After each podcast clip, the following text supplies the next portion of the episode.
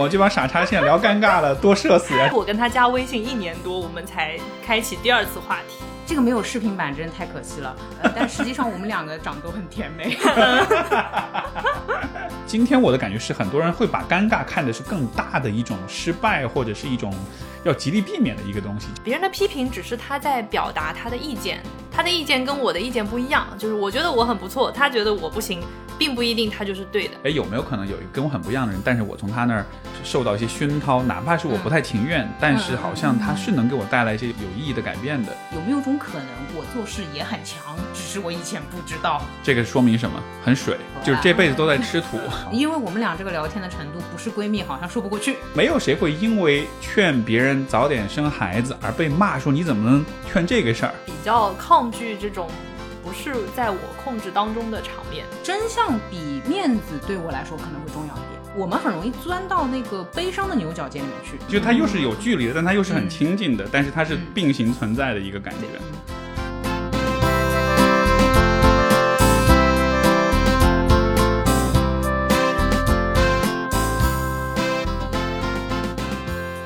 大家好，欢迎来到新一年农历年（括号兔年）的路人抓马。这里是前面撸了折耳大局，非常快乐，在 Steve 家。其实我们已经录完了整期播客的悠悠。这里是我一直觉得我阳康之后脑子反应变得特别慢，但是新年新气象竟然还串台成功了。对，我们前面已经录完了的川。呃，到我吗？对，开头是这里是，然后最后是 Steve。对，这里是。哦天哪，这个我一下反应不过来，所以我暂时不知道说什么，所以就只能说很多的话来填充这个空间的 Steve。好 好好，好的好的好的好的好的好的。呃，然后后面就是我们的主体内容。对，OK，好，我们录完了，开头就就这样吗？OK，太意识流了，这个。对的对的，就是自己的当下的状态。好嘞，今天这期节目串的其实是有一个听众。嗯哼，就是他之前在我评论区说应该跟你们串，然后哎，后来是怎么着来着？他又把那个截图给我们说，哎，给你拉业务。然后呢，然后呢，我过年跟 Steve 拜年的时候呢，跟 Steve 告了这个状，说就是有人给我们俩拉业务，然后我们就串个台。欢迎欢迎，因为今年我也是想更多的跟不同的台有更多的交流。我不知道你们什么感觉啊？反正过去这两年，我觉得实在是因为各种原因，对吧？太太封闭了，然后跟外界的交流太少了，所以我就觉得说，哎，刚好你们也一直在上海，我们其实一直也没有嗯更多的去交流过。其实早就见过，早就认识，对对吧？所以就就是邀请过来。对，我是跟川一直说的，我说二零二三我要社交，我要跟很多人聊天。我发觉大家其实都这么想，然后那就很方便了，也不用我主动，就这样就最好了。哎，那也许有些听众是了解你们，但是对那些不是很熟悉的听众的话，那路人抓马是一个什么样的节目呢？你们能大概能说说，能介绍一下吗？嗯。哦，川，你来说啊，我来听听你怎么 说。路人抓马是一个。首先，为什么是这个名字的含义是什么？哦，这个名字，我们两个之前就是研究星座。然后呢，当时有一个那种占星的 app，我们在这个占星的 app 里面合盘，嗯，就是他会给一个反馈，就是说你们两个人可能是什么关系，对什么关系，比如说会有那种什么恋人、什么前世情人，各种各种，然后还会有什么良师益友啊什么的。结果我们两个人测出来的关系是路人，最没有缘分的那种，非常没有缘分，而且只有那一个，因为我跟同事做那个，甚至还会有前世情人，就如果出现异性的话，但是我跟他就是百分。之九十九的路人，而且没有第二个选项，然后我们就觉得，嗯，也是一种缘分，也是一种 对这个路人，结果拉了一块录了多少一百多期播客了啊，这还真不是路人的缘分，我觉得。嗯，我觉得就是平行线，就平行线的话，好处是不会打架，坏处是没有对方也无所谓。但是这个时代，我觉得保持沟通挺好的。互相理解挺好的，也不用一定要两个人多么一致性啊，对吧？对那种感觉。因为我以前不同的台就是，如果是两个主播，因为我一直是一个人，对吧？我所以其实你说这个问题，我也挺在意的，就是两个人在一块会有摩擦啊，会对对对。尤其是如果你做创作工作，对，嗯，你其实，在内容上、方向上，每个人都有自己的想法，然后其实很容易有矛盾这样的。但是，就我本来刚就想问，那你们是怎么处理这个问题的？我们的矛盾哦，应该会有，就比如说我们两个看一个内容，一个觉得能聊，一个觉得不能聊，这样的情况也是有的。然后我们就问问别人能不能聊，让别人替你们做决定。对，我们的票其实是权重是一样的。所以一旦投票不一致，就让别人做决定。明白。哎，那路人抓马的这个节目是应该怎么理解呢？就是你们的方向或者是主题，一般来说是什么？生活观察这样的吗？嗯，其实是什么都聊。当时我们想抓马这个定义，就是有一点投机取巧，就是那些我们能概括的和不能概括的，我们都用抓马这个词去覆盖它，相当于就是两个路人。随便聊，嗯嗯，然后我甚至因为像那个占星的 app 里面，它就很多种关系，我们都比较能理解，就包括说良师益友，那大家就知道可能是互相帮助，或者说互相启发。然后我当时还给他们的那个。创始人还是开发者写邮件，我想问他你这个路人是怎么定义的？哦哦，但是至今就也没有收到回复。就其实我现在说 呀，谁敢回复你？我真的很好奇，就是因为我也没有看到有谁测出来也是路人的关系。就我其实不知道他这个路人他背后的那些，比如说他的算法是什么样的，就很好奇。就是如果他是一个 bug 的话，这也太浪漫了吧？这样，嗯，明白。哎，因为是这样的，就是其实我挺想跟你们聊聊，也是因为我的理解，你们的节目算是比较漫谈类的那种节目，对吧？就是它不像，比如说可能我的节目稍微有一点点专业的背景，或者比如有些比较专业项、比较垂直类的这种节目，会聊一个很具体的话题。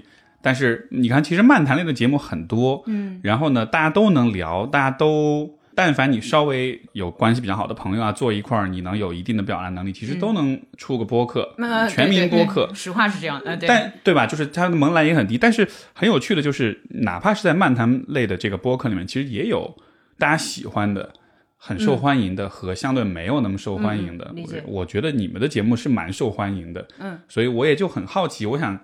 就相当于是带着一个好奇宝宝的那种一个眼光，试图去理解这个状况为什么是这样子的啊。所以这个问题就有点怎么说呢？就是也许有点，我不确定你们是否能够回答，但是我还是抛出来，就是你们觉得是什么让你们和其他的漫谈类节目？之间有一个不同，有一个差异化。你们的我不知道独特之处，或者你们吸引听众的那个点是什么？哎，抱歉，一上来就把话题说的这么深。OK，自夸题，我最喜欢这种题目了，就是这个问题问出来，就是你接下来可以尽情的自夸了。嗯，我我等我等这个问题等很久了。嗯，我想想看，首先我刚刚脑内出现的一个谐音梗是我们不算慢谈，我们谈谈蛮快的。我们很。我们很多点其实很紧，我们并不享受一个话题或者一期内容。比较散的感觉，我们更享受，比如说这期我们聊了相亲，很紧凑的从相亲的过程也好，我们对相亲的态度也好，就是相亲相亲相亲这个关键词会一直出现。当然，我们也有那种呃问答这种题目，但是问答也是很紧凑的，就是它并不是很漫无目的的。比如说我想到了什么，我说两句，而是 OK，那我们就一个问题一个问题一个问题这样下来，它其实整个感觉我会觉得是快谈，挺快的。呃，有的。说我跟他聊天，我脑子还是会很紧张，我会担心慢下来，我会担心我太轻松，这样我自己会觉得不够爽。我希望自己哪怕变态一点也可以，但是 呃，给自己一点启发，可能是很重要的一个点吧。我觉得这是第一点啊哈。啊，你你还可以说五六七八点啊，我还想先等着你一二三四五。那我就说完了，给你一点自夸的机会，来吧。嗯，我的感觉是。我在我别的一些朋友或者说是社会关系里面，他们会听我们的节目，然后会说，平时看你好像不怎么讲话，但是你在播客里面骂的还挺狠的，你是反差感。对，就是他们会有这样的反馈，然后我意识到，就是其实我们的核心或者说性格，就很多观点都是完全不一样的。嗯，但是我们在节目里面会有最大的耐心。我先听完，然后我要去理解你为什么会产生这样的想法。就哪怕是两个完全不一样的思路，但是我会从头到尾的先听你讲，然后去理解，或者说听。我怎么感受到了不耐烦？嗯嗯嗯，对，所以我觉得其实是比较彻底的那种聊天，就不是说可能平时如果是关系稍微远一点，或者说跟家人之间啊什么的，很多时候会追求一些和平，然后就不把这个话题聊透聊到底。但是我们两个也可能是我们现在有点把这个路人的关系当成一个比较安全的这种范围，就是我跟你随便聊，对，吵起来也没关系。对，然后我们就反正把关于这个点的所有的想说的话都说了，我会觉得这样会可以聊得比较彻底一点。嗯，确实比较符合我对你们俩的感觉啊，因为悠悠是比较比较快，然后比较比较跳那种的，对吧？就是说心直口快那种。但是我觉得川就是一直是。偏沉默一点，会慢慢深算，是吧？其实就是，其实还是在听，在一点一点的消化跟思考。所以说，就是你们刚才说那个挺有意思，就是两个人是路人，但这个路人的距离感反而是让你们安全的，对，反而能说的比较多，然后这样就真的把天儿真的聊进去了。对对对对，这个确实蛮难得的。我补充一下，我其实也一直比较害怕有闺蜜的关系。其实我也有其他女孩子就认识很久，然后但两个人可能相处也很好，但我不太敢说啊谁谁谁是我闺蜜。我有的时候觉得这个词被绑架了。承载的太多了，是吗？甚至有一点诅咒的感觉，因为你看到反差故事都是我闺蜜最终陷害了我，所以我反而觉得，反正传是我路人，那假设出现什么不好的事情，那我也可以理所应当，他反正也只是路人啊。是你会有一种没有期待，其实也不会发生怎么可悲的事情，但是你很安心的，无所谓的，就是有一天如果说聊不来了，那反正是路人，那聊不来也正常。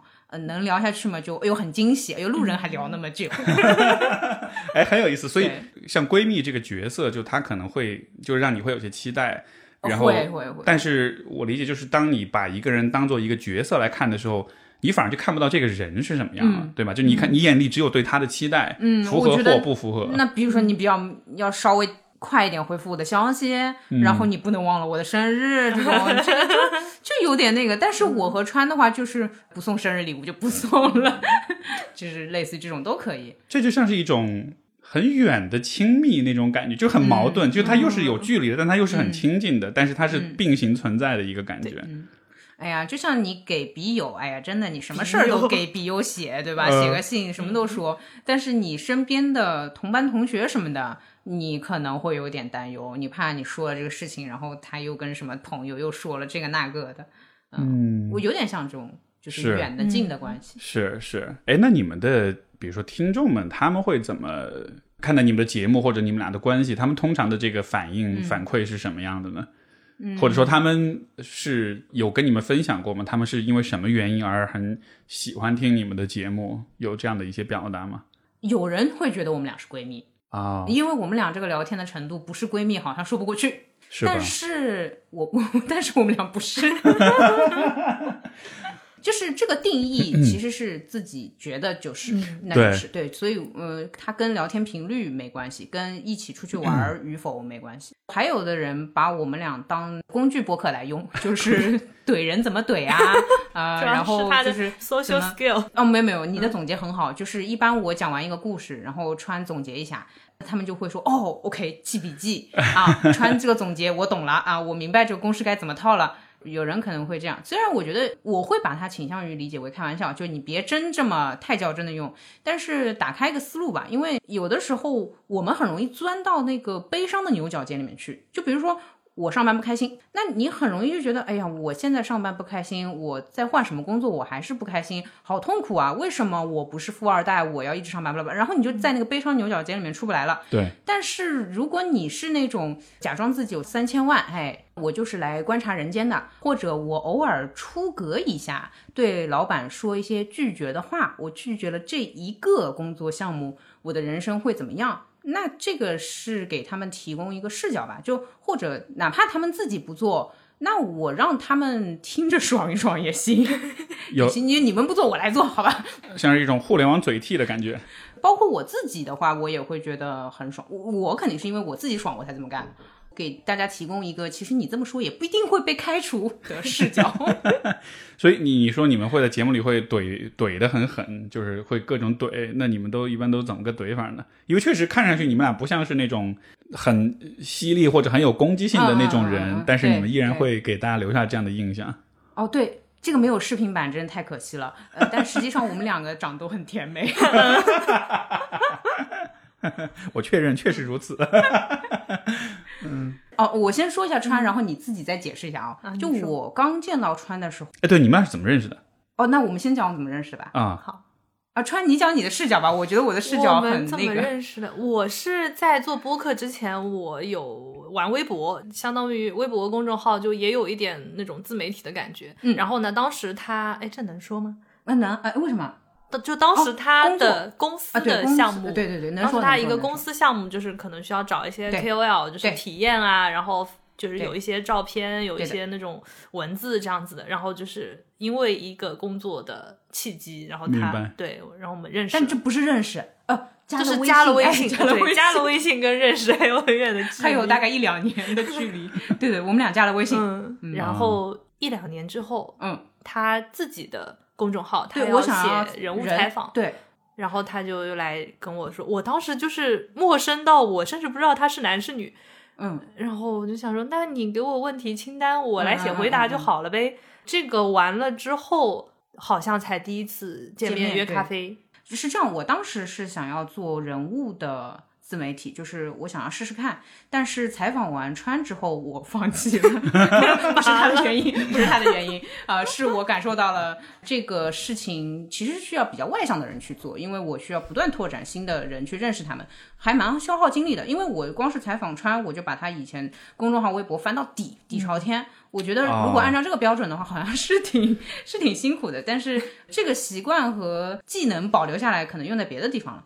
然后，那你采访完了别人，你总要跟别人见面吧？不可能永远都线上这样结束了就结束了，很不礼貌哎！而且又在上海，那就约他一下。然后那一天我们俩就，我不知道你记不记得，那天我们俩聊了钱的事情，我跟他聊了存钱的事情。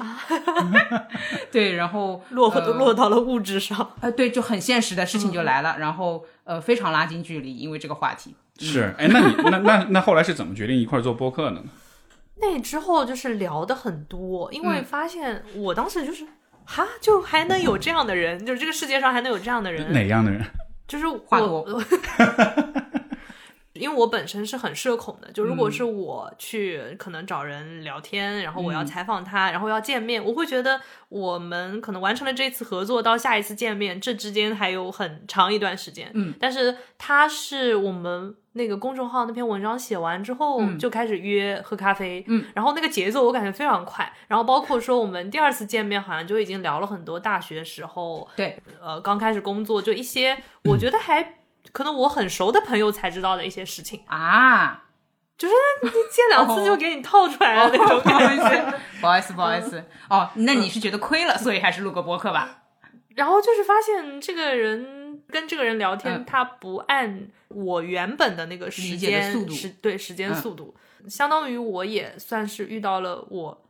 之前都没有遇到过的这么能聊的人，嗯嗯嗯，相相当于是会引起你好奇是吗？就是嗯也有。有点不按套路出牌，对对对，有聊很多有，嗯。对，这越听越像是恋爱故事了，两个人也也有人磕这个 CP 啦，但但咱就是说那个川已经名花有主了，大家考虑一下我，考虑一下我。呃，然后呃，我可是被三顾茅庐的呢。为什么会麻烦川邀请我两三次呢？不是因为我不想跟他录，而是我担心工作量。就我非常知道，做一件事情，如果你好好的做它的话，那它就是后面有工作的东西在里面的。然后我又知道，像川这种处女座，他是不可能说我们一个月更新，或者两三个月我们想起来更新一下就更新。他不是这样的人。刚才前面我们开录之前不是在说什么要减很多啊？要对对对。我当时就想说你难道是处女座吗？但是我忍了一嘴没说，然后果然就是。对对，然后哎，你体谅一下我，我是双子座哎，你照顾一下我好不好？所以就是你可见我在这里面的改变啊，对吧？你变了啊！当然我月亮处女，对，所以还能忍受，还能忍受。嗯嗯，就是我能理解，只能这么说。但是我的身体是不高兴的，所以我扛了很久，在想说要不要干这件事情。川不是追求结果的人，但是他是过程上一定要尽人事的人。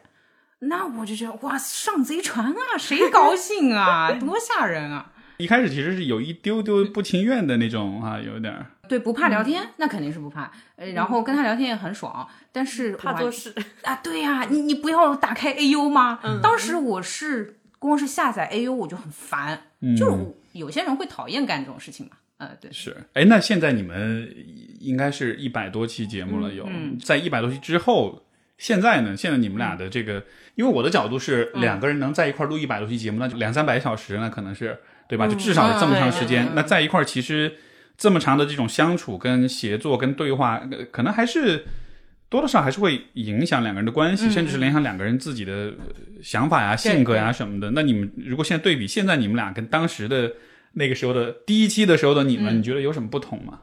我觉得我现在是一个很强的打工人了，就是呃，虽然我不爱打工，但是我觉得我做事情方面有增进啊，嗯，就是被训练出来了。就你哪怕再双子、再偷懒的一个人，你两三年。跟着一个处女座合作搭档，你也会被练的。就是我们节目开始录制之前，然后那个 Steve 老师在跟我们约，就是说这个后期这个音频怎么处理的这个问题。然后我自告奋勇说：“我来剪，我来剪。”就大概是这个改变。以前的话，我会缩在那边，就是呃随便你们，你们剪不剪我不管，就这样子。现在的话，就是不会太恐惧做事情。啊，我以前真的很害怕做事，哎，就有有这样的人，有就还是有受到一点这种打引号感化，会，然后因为他总是给我传达那种类似于这个东西弄一下很快的呀，啊，记一下数据很快的呀，剪一下很快，然后他也会展示给我，比如说他说耶，我什么什么时候就剪完啦，耶，你看我怎么怎么样就弄完啦，那我想说，哎呦，好像这个我的潜能还能开发一下。明白。那川呢？你你觉得你有什么变化？我觉得一定程度治好了，一定程度治好了我的社恐。有，我以前是非常非常慢热的。就我跟他加微信一年多，我们才开启第二次话题，还是我开的。嗯，对，就我以前是很见陌生人，或者说第一次见面什么的，我就是不会讲话，然后就属于观察，就是看你们在聊什么，然后偷偷的研究一下，多不礼貌。就很社恐，因为我之前也跟别人聊关于社恐的这个话题啊，究竟什么是社恐呢？或者站在你的角度，你所理解的社恐是，嗯，是一个什么样的一种现象？我很怕我讲话之后就冷场了，我很害怕那个尴尬。但是呢，就有时候我内心确实也没有什么别的想说的，我又会预设我讲了我的真实想法之后，就大家就冷了。就是他经常说我是社会化不足。不好意思，今天路上还在骂。对，对，就是不太会，比如说活跃气氛啊，或者讲一些可以让大家就气氛很热起来的那种话。哦，我这么说吧，川为什么跟我不社恐呢？是他知道我这个人底线够低。我跟他之前，我跟他之前讲话很难看那个场面。就比如说我们俩选选题，那我提出一个，他说哦，我觉得这个没意思。那别人的话就肯定会觉得说。很尴尬嘛，对吧？对对，但是我会说啊，我也觉得没意思。那你 想一个呗，就是我的底线其实低到了，我也在滥竽充数，就我也没办法。但是我只是说一说，其实你不会那么往心里去，觉得这是一个在针对你的一个。我记仇，但是呃，他是真的，就是真相比面子对我来说可能会重要一点。嗯，因为他哪怕骗我的话，那也能看得出来。那你还不如直接说我没意思，这个还好一点。但是第一，我知道我自己提的这个没意思，然后我就会看大家的反应。其实你说我没意思的话，我也受不了，说还不如让我没面子，我觉得更更好一点啊。哎，这很有意思。哎，所以就就是这么听起来，其实你们俩对彼此的影响都还蛮互补的，对吧？就是啊，对，就是你是比较更多的踏实一些了，然后你是更多的打开一些的表达一些了。但这个好像都是你们从对方身上所学到的一些对一些影响。其实是被逼着做的，那就好像我们去跟别人谈事情，那你总不能老我来吧？包括剪辑，那也不能总一个人剪吧？所以，那你就得承担一下你自己的那部分。是，不过你们会不会觉得，其实人的性格也好，为人处事的方式也好，有的时候其实就是得有这种有点被逼着的这个过程才会变，因为性格本来是一个就是很稳固的一个存在。对。所以你要真的就它这个形状很成型，它的这个硬度也很高。你要真的改变它的形状是需要相当的外力的。但是就好像因为是你们一起在一块录播客，有这么一个长期的一个磨练跟施压的过程，好像真的就慢慢施压施压，我们播客好痛苦，彼此施压。就这个部分，我觉得还挺有意思的。因为生活中其实我觉得大家会很容易有的一个选择是，我们俩聊不来，或者我们俩有冲突啊什么的。那就换人呗，因为现在这个交朋友或者社会关系确实不像以前在没有互联网的时代那样。嗯，那个时代可能就是你就得跟这些人在一块待着。现在就属于那大不了就换人呗。这个是更容易的选择。但是好像他同时失去的一个机会就是，哎，有没有可能有一个跟我很不一样的人，但是我从他那儿受到一些熏陶，哪怕是我不太情愿，但是好像他是能给我带来一些有意义的改变的。播客在你们俩之间好像是扮演了这样一个功能，就它有点把你们对有点绑在一起的感觉。强行对，因为如果我们俩只是聊天的话，也能聊，但不会对人产生那么大影响，因为不做事儿，就是只要不做事儿就没压迫。不是播客的问题，还是做事儿的问题，就是核心来讲还是不能打工，就哪怕给自己打工也不行。对。然后还有一个，你在刚刚讲那个对性格的改变，我突然在想，会不会是？其实我的性格也没有变，只是它减少了我对我不擅长或我未知领域的恐惧。就也许有没有种可能，我做事也很强，只是我以前不知道。但是 突然让我知道了，真的剪一期播客没有那么痛苦，就是你不用那么担心它，你也可以当玩儿一样，因为也都是聊天的东西嘛，你自己本身也不厌恶这个内容，你就听着玩着剪了就剪了。明白，但我以前容易想的很糟糕啊，就像他，他就觉得跟人就不能讲实话。那我说，那你就讲实话呗，你就说他你没意思，然后受不了的嘛就就算了，然后受得了的不是会跟你一直聊的吗？对，但是这样的话，你对他的反馈其实就应该还蛮正向的，因为如果川是比较担心别人看法的话，但是如果每一次他都能给你一个好像是他很真实的一个看法，像是有点确认了说，哎，其实你的担心是多余的，其实你可以可以表达，就这个像是一个很正向的一个反馈。我感觉是让我敢说真话。就他一直说，至少有个人能受得了。世界 还剩下一个人形。对他之前一直吐槽我的一个点是我们那个播客的 logo 就是另一个朋友画的。然后呢，我们当时第一次见面的时候，他是一个魔术师。嗯。然后他变完魔术之后，我就问你这个是不是这样变的？嗯。然后他就一直说我社交场合第一次见面就戳穿人家，或者说想要讨厌，就很讨厌。对，嗯。对但是后来发现好像也有人能接受。呃，对，就是我虽然说你讨厌，但是，嗯，那个魔术师很强，他是一个，对他当时就是没有理穿，就是，哦，我当然不会告诉你我是怎么变的，就不理你，就很强啊，也人家也不会觉得说你这个人，嗯，怎么样，就所以是减少了我的一些预设，就是好像我真实表达之后，这个场面就会很难看或者很怎么样，就是也发现我只要真的说出我内心的想法。也不会怎么样，看人，对，就是也是看人的。那他甚至有的时候可以成为一种筛选，就是有的人我说了真话，他受不了了，那这个人我之后不来往也罢，可能逐渐的打开了一些。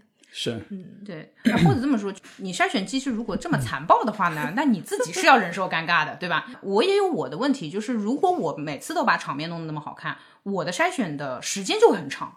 花很久才知道这个人能不能承受我其实心里非常极端的那一面。没错，哎，我们俩各有要承受的，所以我的意思就是，你只是选一个你要承受的那个代价。呃，更何况你又不会说场面话，那你就干脆残暴一点就算了吧。嗯，倒不如早点受不了的就就算了。嗯，哎，我觉得挺有意思的，就是你们俩各自的其实都是同样的一个问题，就是我们怎么去。面对别人对我们的看法，然后我们都有一些自己的想象，别人可能会怎么看我们的，然后我们会找到一些自己的方式去去平衡、去对冲这些看法。但是有的时候你就会发现，其实你的想象跟别人实际的反应不一样，因为人是很多样的，所以不同的人给你的反应也是不同的。这像是人的一个自然会有的一个倾向，我们会想象所有人都会用差不多的方式看待我们。就是很容易有那种我跟这个世界对立的那种感觉，整个世界是一个同质化的一体的一个状态。对，会有这个错觉。对，但是这样的就可能还是蛮让人，所以他会有社恐啊这样的现象，因为可能你的那个想象把你打败了。之前不是做那个十六人格嘛？我们俩其实做出来都是内向，就是第一个字母是 I，他竟然也是内向，嘿，所以呃，我其实没有那么要主动出击跟别人进行往来，但是呢，我只是会对吧？所谓社会技巧，就是说跟人嗯沟通社交那一套呢，可能家里人也教的比较圆滑了啊，所以把我放到社会里呢，就是能来事那么两下子。我后来意识到一个问题是，不社恐有一个可能是我遇到穿的时候。我被训练的太多了，一直被比如说家长带着，就是去见其他亲戚，或者说到了社会里面，因为别人以为我是一个很开朗的人，就说那什么东西你联系一下，见的人多了，正好有这个运势啊，别人可能会找我，那我又其实。不善于拒绝的人，我会觉得是内向的人，或者说其实不是那种很会社交的人。那我就不善于拒绝，然后就有这么多练习，就觉得啊，人类也没有那么可怕。然后不同人对我的看法不一样，就是知道了这个事实之后，你其实就不会太害怕，因为你做什么，别人的理解都是不一样的。嗯，你没办法了，就是就是这样吧。其实挺有共鸣的，因为好像每个人都会多多少少担心别人对你的印象好好不好，然后好像在我们成长过程中也都会找到一些，就是你认为比较合适的方式去，甚至说比较安全的方式去跟别人互动。就是刚才我听你们说，我也在想，比如说我从小也会有那种社恐也好，或者那种担忧，就是别人会不会喜欢我说的话，会不会嗯招人讨厌啊什么的。而且我很多时候确实会有点。不那么招人喜欢，就小时候小朋友嘛那种。我想问，你知道你的上升和月亮星座吗？来了，开始了，我出手了。哦，是吧？呃，上升我是太阳巨蟹，上升巨蟹，月亮天蝎。哇，这个说明什么？很水。我很水 啊，我们怕极了。是吗？我们怕极了。就在我们做的仅有的两三期星座的内容里面，我们对巨蟹的。评论就是不评论，就是尽量绕开，更不要说上升巨蟹和月亮天蝎，是吧？懂？那呃，那你说你对别人的那个呃，就是在意的程度，我大概能理解了。哦，OK，是从这个角度来理解的。您继续。哎，对，没有就说呗，就是就是还是会非常非常希望说自己是能被喜欢的，但是就是可能你一个人在成长过程中，他会。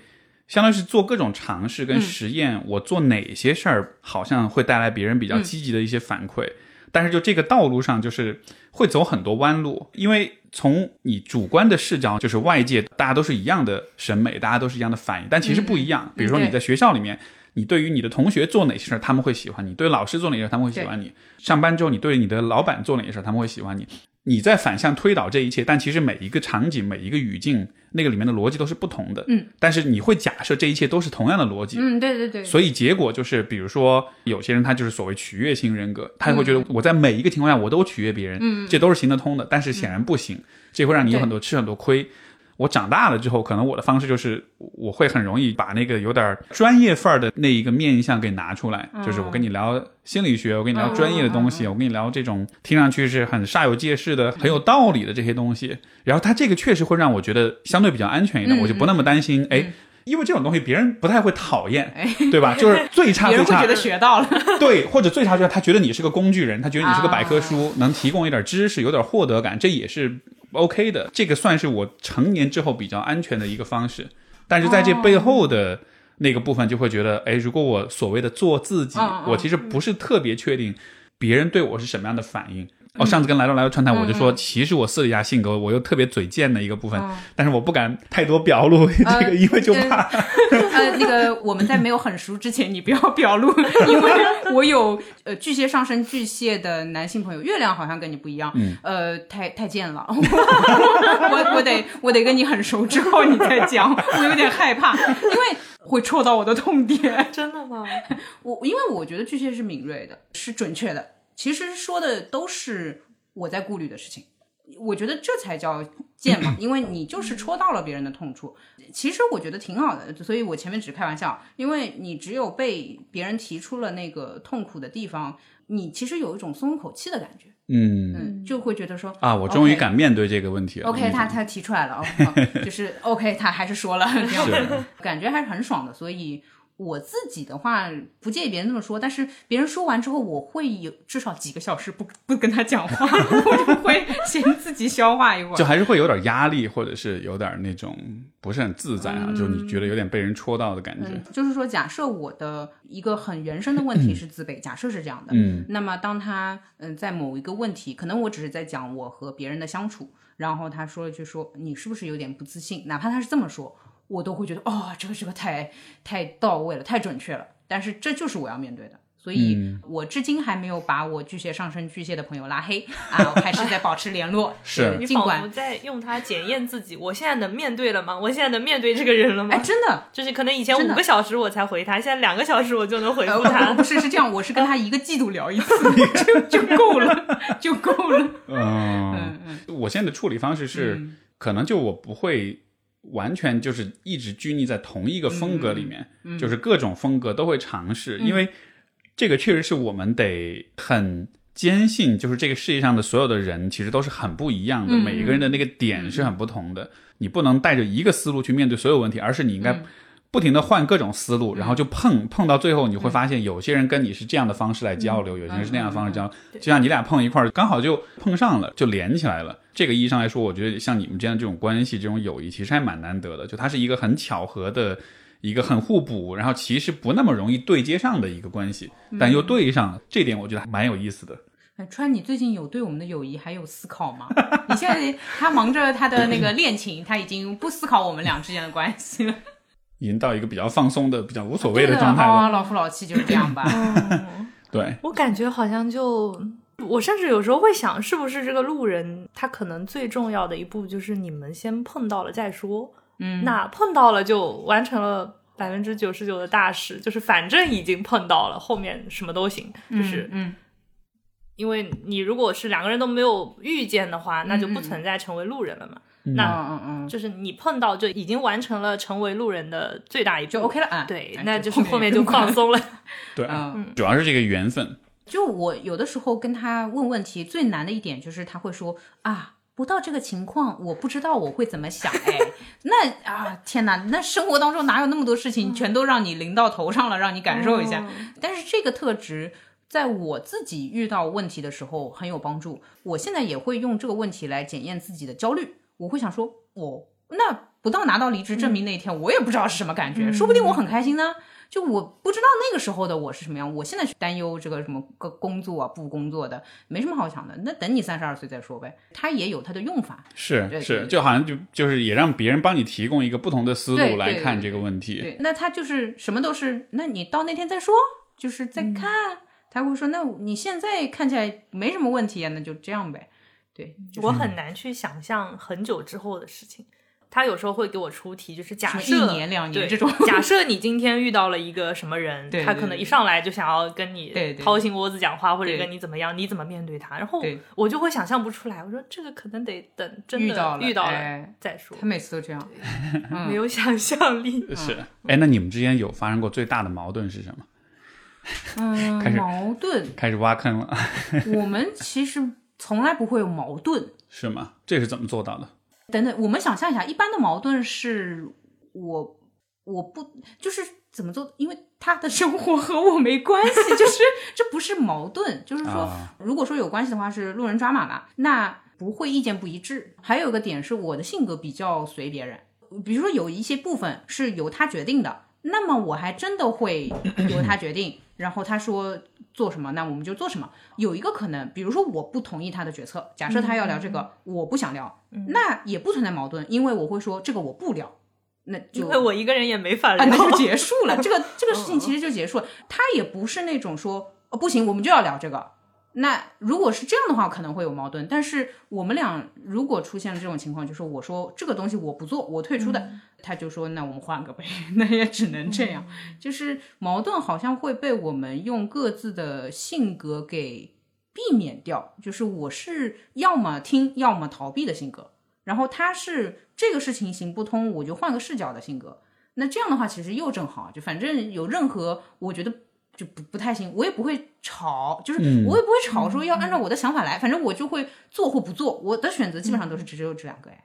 明白，所以这真的是还蛮，你俩还蛮搭的感觉。就是我是极端的，他反而是更中性的说调整什么视角看看什么的。后来合作几次或者有些事情弄过之后，他发觉原来换一个措辞或者换一个角度我就可以了。对，我可以再。劝劝他，换个角视角劝劝他，就会变。他本来说 A 一定要这样，我说那如果这个是这样这样这样呢？他说我就可以也可以。对，就是呃我不行的时候，我就会说我不行，然后大家就停在这里，就也不会吵。你要么就是来说服我，直到有一个选项或者可能性我是 OK 的，那我们就继续。所有的问题几乎是这么解决的。嗯，这样的一个听上去真的还蛮有默契的一个关系，我不知道会不会让你们嗯。对生活中其他的社会关系、友谊会产生某种甚至是某种怀疑嘛？因为我是想象啊，如果我在你们的位置上，就你有了这样一段关系之后，你再看你生活中其他的朋友，你会发现，也许跟那些朋友虽然好像是更近的，或者是生活更紧密相连，但是就好像相处起来反而没有那么的。默契，或者就他会让你们产生怀疑吗？就是呃，这个问题我早就想过了。这个问题我早想是这样的。呃，我妈妈是处女座，我的小领导是处女座，我的合作伙伴是处女座，我甚至前任也是处女座。我的就是所谓之前提到的那个闺蜜是摩羯座，我的模式 就定在了这个模式里面。啊，当然这是个巧合，就是这辈子都在吃土，这辈子都在吃土。呃，这是个巧合，不过我觉得是有有一点有意在里面的。你你想，你如果每次去接触一个人，你问他的星座什么的，呃，你虽然说你肯定是开放心态，说我当然不会介意什么跟任何星座打交道，但是当你。有这个意识，以及你以前的经验，加上你知道这个人的太阳星座之后，你其实就是容易和某一个模式走得更近。那这样的话，呃，你这个问题我就解决了。我就是大家都这样，就是就是，反而是你在这段关系找到一个很好的参考，然后你在其他的关系里找类似的模式，你会觉得这个是你比较熟悉、比较能处理的好的。而且展现一下我的先见之明，呃，穿这个模式反倒不是我的第一个模板。我可能在大学时期就知道我得吃土，所以我所以川其实你是吃土还是被土吃？身边都是土，很难讲，很难讲。所以川已经不是原模板了。嗯嗯嗯，明白。那川呢？你其实我听到这个问题，我的第一反应其实是我是绕开了这个问题，就是一个是我真的很亲密的朋友很少，嗯。所以就 不存没个比较，他没有比较的那个。对，然后就是我的模式跟他有点像，就是我身边也是摩羯、摩羯、摩羯、狮子这些人，可能是对被我筛选过的，就是我可以完全的，我很凶也没关系，我很冷漠也没关系，我很直接表达我不要，我不行，我不同意你这个，他们都能接得住的那些人，就是我身边很少有那种。就是像你这样的，就是就可能比较敏感，或者说比较脆弱。就之前初高中的时候会有一些当时的那个闺蜜的感觉，然后后面就是逐渐走远。可能我觉得也是对方受不了我讲话这么直接这样子，所以现在身边的人也已经是我的舒适区了，算是。哦，他对别人比对我更直接，他现在对我还会稍微哄哄我了，就是会说点那个体面的话。对我才不担心这个呢，呃，因为我上身是狮子，他的话自己找的朋友就很多，直接找火象星座啊，就是比我更啊就不怕他啊。因为处女座有时候还是比较妈、比较啰嗦那种，但是我我上身是摩羯，就我对不熟的人，我可能就是话很少，然后冷漠脸那种，所以一个外部直接。筛选掉一大片，嗯嗯嗯，这会有那种孤独感的问题吗？如果说很亲近的朋友很少的话，嗯，也还好，因为我月亮是白羊座，啥啥，还有一些些那个人气儿，就是比较神经大条。就其实我内心是属于，虽然说那个太阳处女就是可能比较敏感，但是我的核心是。哈哈哈，就这样吧，明天的事明天再说。啊，对，哦，有点傻乐的。这个我可以投诉一下，就是他跟我说话吧，他好像什么呃，这个什么东西我们明天弄弄啊什么的。然后第二天吧，我去说那东西真东西弄吗？他说，哎呦呦，我忘了。我说你 你合着不是提醒我，也不是在教育我，你是在提醒你自己。他说对的，他说我有的时候跟你说话其实是为了提醒自己。之前我不知道这个节奏嘛，就是我总觉得怎么。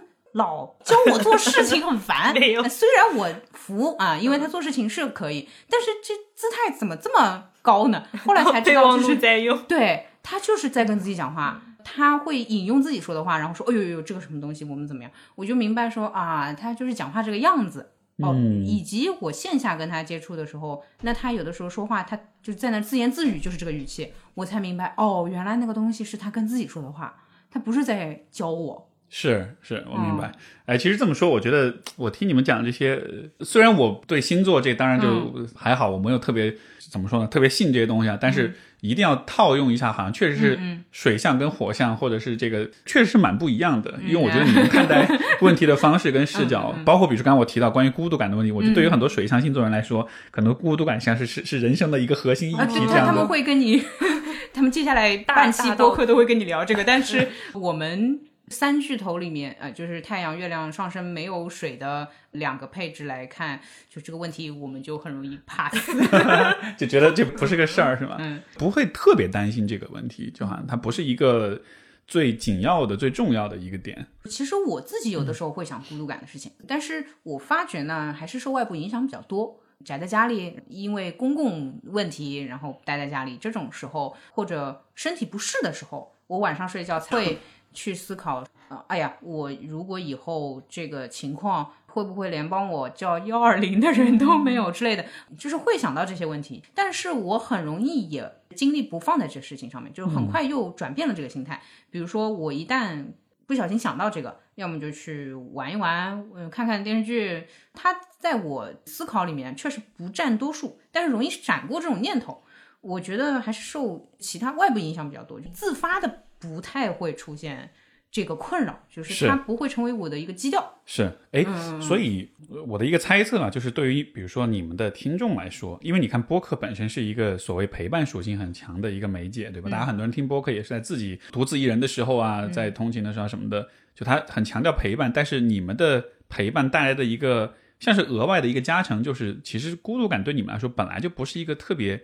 大的一个问题，所以你们不会为这个事情有很多的担忧，有很多的渴望，有很多的期待。但是这个反而是一个更坦然的态度，所以他可能也会让那些比如说受这个问题困扰的人听到之后，就也许也是会比较释然一些，比较放松一些，觉得好吧，这在在对就就这样吧，因为在你们俩看来都没这都不是一个什么大的事儿，那对我来说，我何必要花那么多心思去担心他的？嗯，就好像有一种你们在。用你们的方式去帮助大家去放下对这个问题的一种执念，会是这样的一个过程吗？我们两个甚至第二期做的是就是关于独自的那个话题啊，对，我们独处是舒适区，对，对，我们甚至在年少轻狂的时候认为就还不如一个人待着呢，就有这样。然后现在老一点的话，会觉得我有的时候也会套用川的逻辑，就是。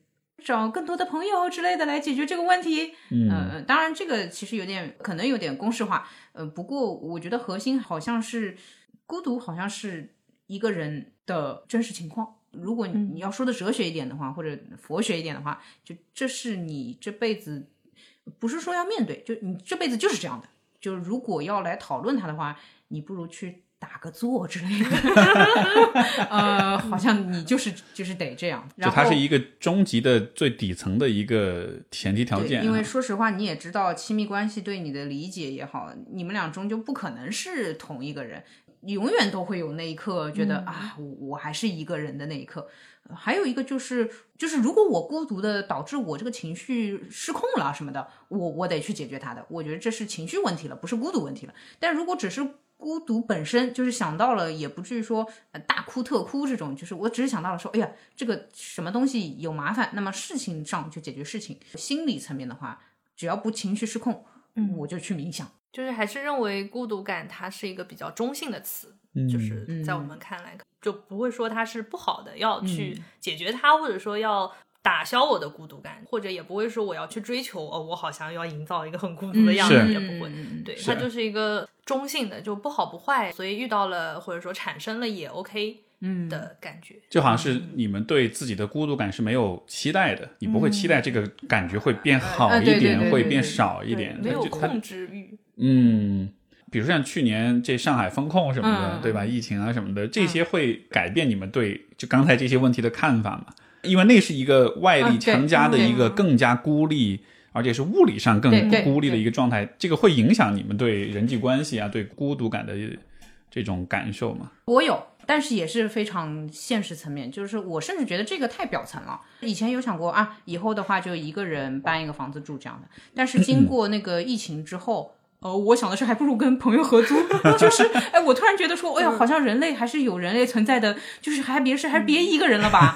这这个，因为呃，加上 我跟人相处又从来没有翻过车，跟人有商有量的都好说。万一你一个人关着，然后遇到什么事情，这个这个，那我也可以帮别人，然后别人帮我什么拧拧螺丝什么的，就是大家可也可以互相帮助一下，也就仅到这个挺现实层面的思考。是，然后生活中那种合作，那种相互的照应，那种，然后再深一点的话，我觉得，呃，我就是压抑，但是我不觉得那是孤独感造成的，就是不行，我我觉得这个是，就是他们魔法攻击我的心灵，魔法攻击，对，对我我就是物理层面伤到了我的心理层面了，嗯，但是这个不是这个不是正常现象，所以不是我的问题。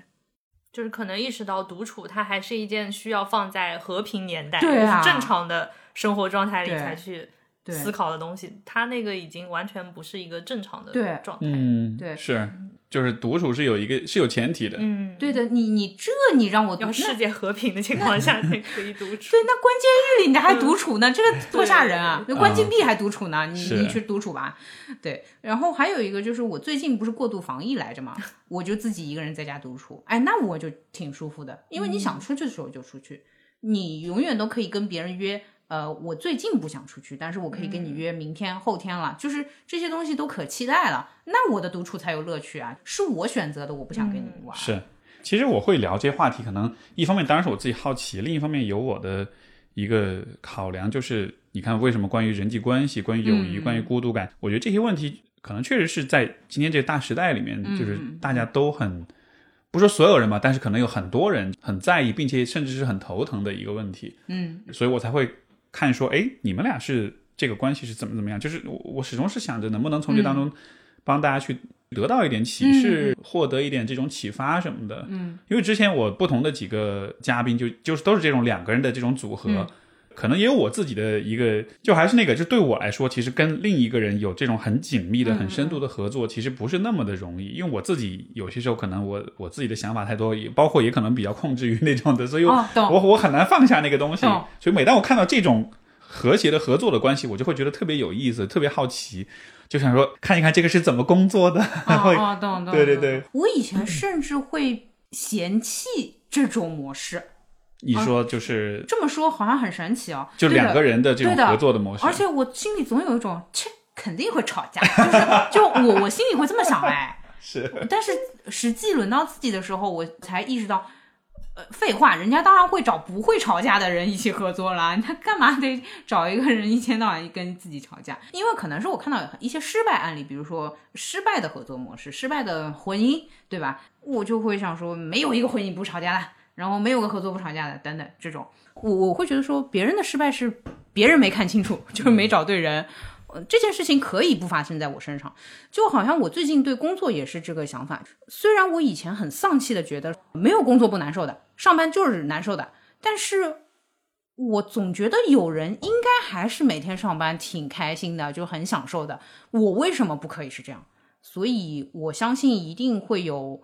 不至于吵到说大家都要颠覆三观那种吵架，就是正常的，比如说选蓝色还是选红色这种吵吵嘛，还差不多，就是一定是会有这种关系的。而且我现在看了身边，只要没看错的，确实大家都相处挺好的。这种心态背后是不是也需要一定的安全感，或者说是一种对自己的一种认可？因为当比如说你不那么介意吵架的时候，也就意味着。即使吵架发生，但它并不会威胁到你的自我价值感，并不会威胁到你会担心别人不喜欢你，嗯或者是你你懂我意思吗？就是好像你不害怕这些关系上的波动，意味着你自己需要先比较稳固，是不是有这样的一个部分？需要有自知之明。嗯，如果你的审美很烂，你就知道自己审美很烂，那么别人否定了你的设计也好，或者否定了你的选择也好，你也不怕，因为确实不行。如果有人否定你的，比如说否定你的社交技巧，嗯嗯嗯你会，我我是认可的，但是我需要看他的社交。你否定我，就看是谁在批，就是你、嗯你批评我可以，但你自己有几斤几两？嗯，我甚至不是这个逻辑，我是终于有人批评我了，我想看看你的社交，我好久没有突破我的瓶颈你在期了。凡尔赛，哦，所以其实开玩笑开玩笑所以其实反而对、对批评反而是欢迎的，就不不会把它看作是一种威胁。心理上肯定是会难受的，被批评了，总归是心里会伤心一下的。但是咱们都是理性来着，咱们学东西看书就是反人性的，那立马就调整心态开始学啊。哎确实，我也在这个社交的层次上停留太久了。就是如果有更高的话，会想要看看。而且，嗯，尤其是社交这个东西，一旦被批评了，或者一旦有更高的层次，往往是人性上的东西，好奇心会远远大过我的受挫。啊，就是人和人的东西，一旦你有了一些突破，你其实，在其他方面一下子会看得很很清楚，就很爽。是对对对，就是呃，加上我以前是被人骂过你太自以为是的这种情况，就是别人指着我鼻子，我当然那个人是一个我信赖的人，只不过发生的场景是在人很多的晚高峰地铁上，所以我在地铁上大哭，声音不响，就不是哇啦哇啦，但是我那个眼泪流的比较声势浩大。但是那一刻之后，我才意识到，确实我对很多事情自以为是了。比如说，我以为你是这么看我的，但我完全不需要思考这个问题。那有自知之明就会解决这个困扰。所以是有了那一次的这个哇啦哇啦哭的那个经历，像是推动了你的某种改变。我好奇这个点，是因为你刚才说的，因为我理解所谓的年轻人啊，年轻一代，因为你俩是九四九五对吧？所以年轻年轻一代的这种，就我我意思就是比我年轻一点，对吧？对，好的好的。就是我的感觉是这一代，其实在这个可能有点以偏概全，但是我觉得有一个感觉就是是会比较脆弱。嗯，这个脆弱就体现在不太能接受别人的批评，嗯，对自己的自我形象，对自己的这个，包括所谓的自尊，也是也是很脆弱、很敏、很敏感的。有，因为自尊有高自尊、低自尊，但是高自尊也有这种敏感性。高自尊，他的那个高自尊不是因为他真的很安全，而是因为他非常的谨慎跟敏感，别人对他的这种批评。总之就是我在听你在说的时候，就觉得哎，好像对你来说，你反而是面对批评，你会认为那是一种。新的学习的机会，那是一种去让你变得更好。就这个心态，我觉得还蛮难得的。哦，这个一部分来自于当时在地铁上指着我鼻子的那个人，还有一部分确实来自于川。川很强硬，他跟我不一样，我是自知之明，他是自信。我们俩比如说收到差评的时候，我其实心里会先崩一把，我说：“哎呀，被差评了，这算什么？”巴拉巴拉，然后开始在那边丧气。然后他说。啊，嗯，那就代表我们哪里哪里做得好呢？就是他会立马找到自己的 值得被认可的地方。过一会儿他会说，那我们以后嗯某些部分要再改进。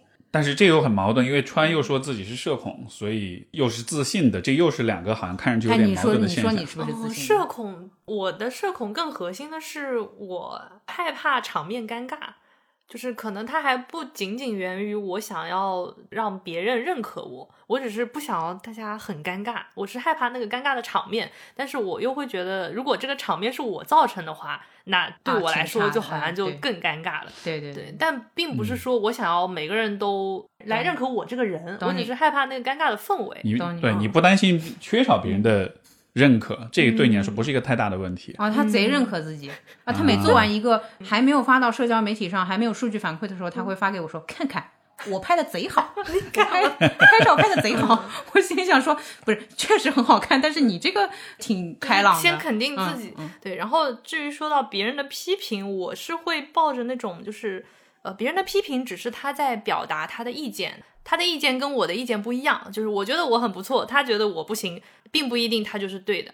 只要这个人他不是我的上级，他不给我发工资，他不对我造成 不对我造成实质的影响，我就会觉得，那你有这个想法就随便你。就是我没有那个欲望，我要去控制他的想法，让他来认可我。就是我还是比较就是土象的那个安全感，还是建立在物质上的，只要不扣我工资。我 以前跟他提过那个极端问题。如果什么所有的听众都给我们差评什么之类的，然后他好像会有应对或者反应，但是咱们也知道这个事情不会发生。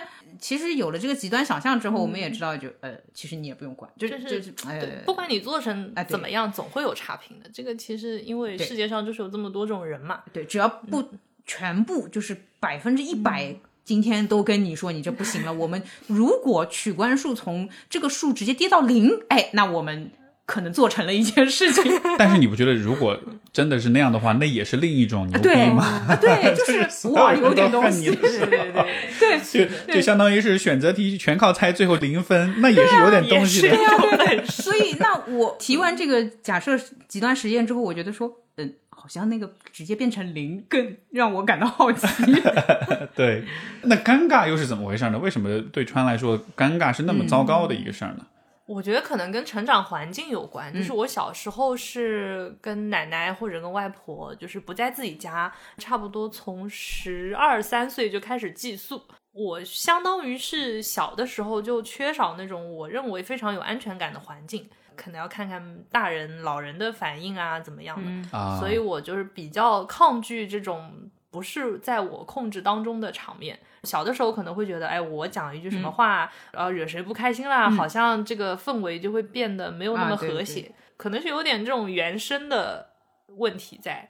所以就不想要非常尴尬的那种场景，就会让我觉得就是很像那种住在别人家的那种感觉。对，哎哎，我有个问题啊，说实话，除了当老板，有啥场景你可以控制？但是你打工打了三十年，就是你有你觉得可以控制的场面吗？但是工作场景，它就是又回到刚才那个问题。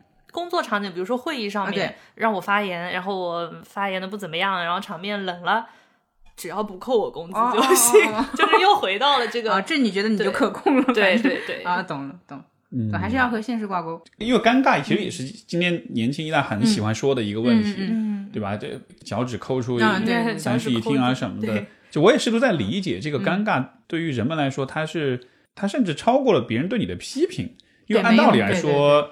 一个人对你的否定跟批评，不管他有没有道理，不管你是不是往心里去，但是内向是一个对你更直接的一种冲击。但是尴尬更像是，反正我的理解，我的感觉，尴尬更像是一个发生在我之外的一个事儿，它是一个我们几个人之间的一个状态，但是它好像不直接威胁到，比如说我的自我价值感。但是好像今天我的感觉是，很多人会把尴尬看的是更大的一种失败，或者是一种要极力避免的一个东西。就所以这个现象是我想要搞明白的。我当时想，为什么别人这么害怕尴尬？我想的是，因为尴尬会让我们每个人觉得自己是完全暴露在这个环境里的。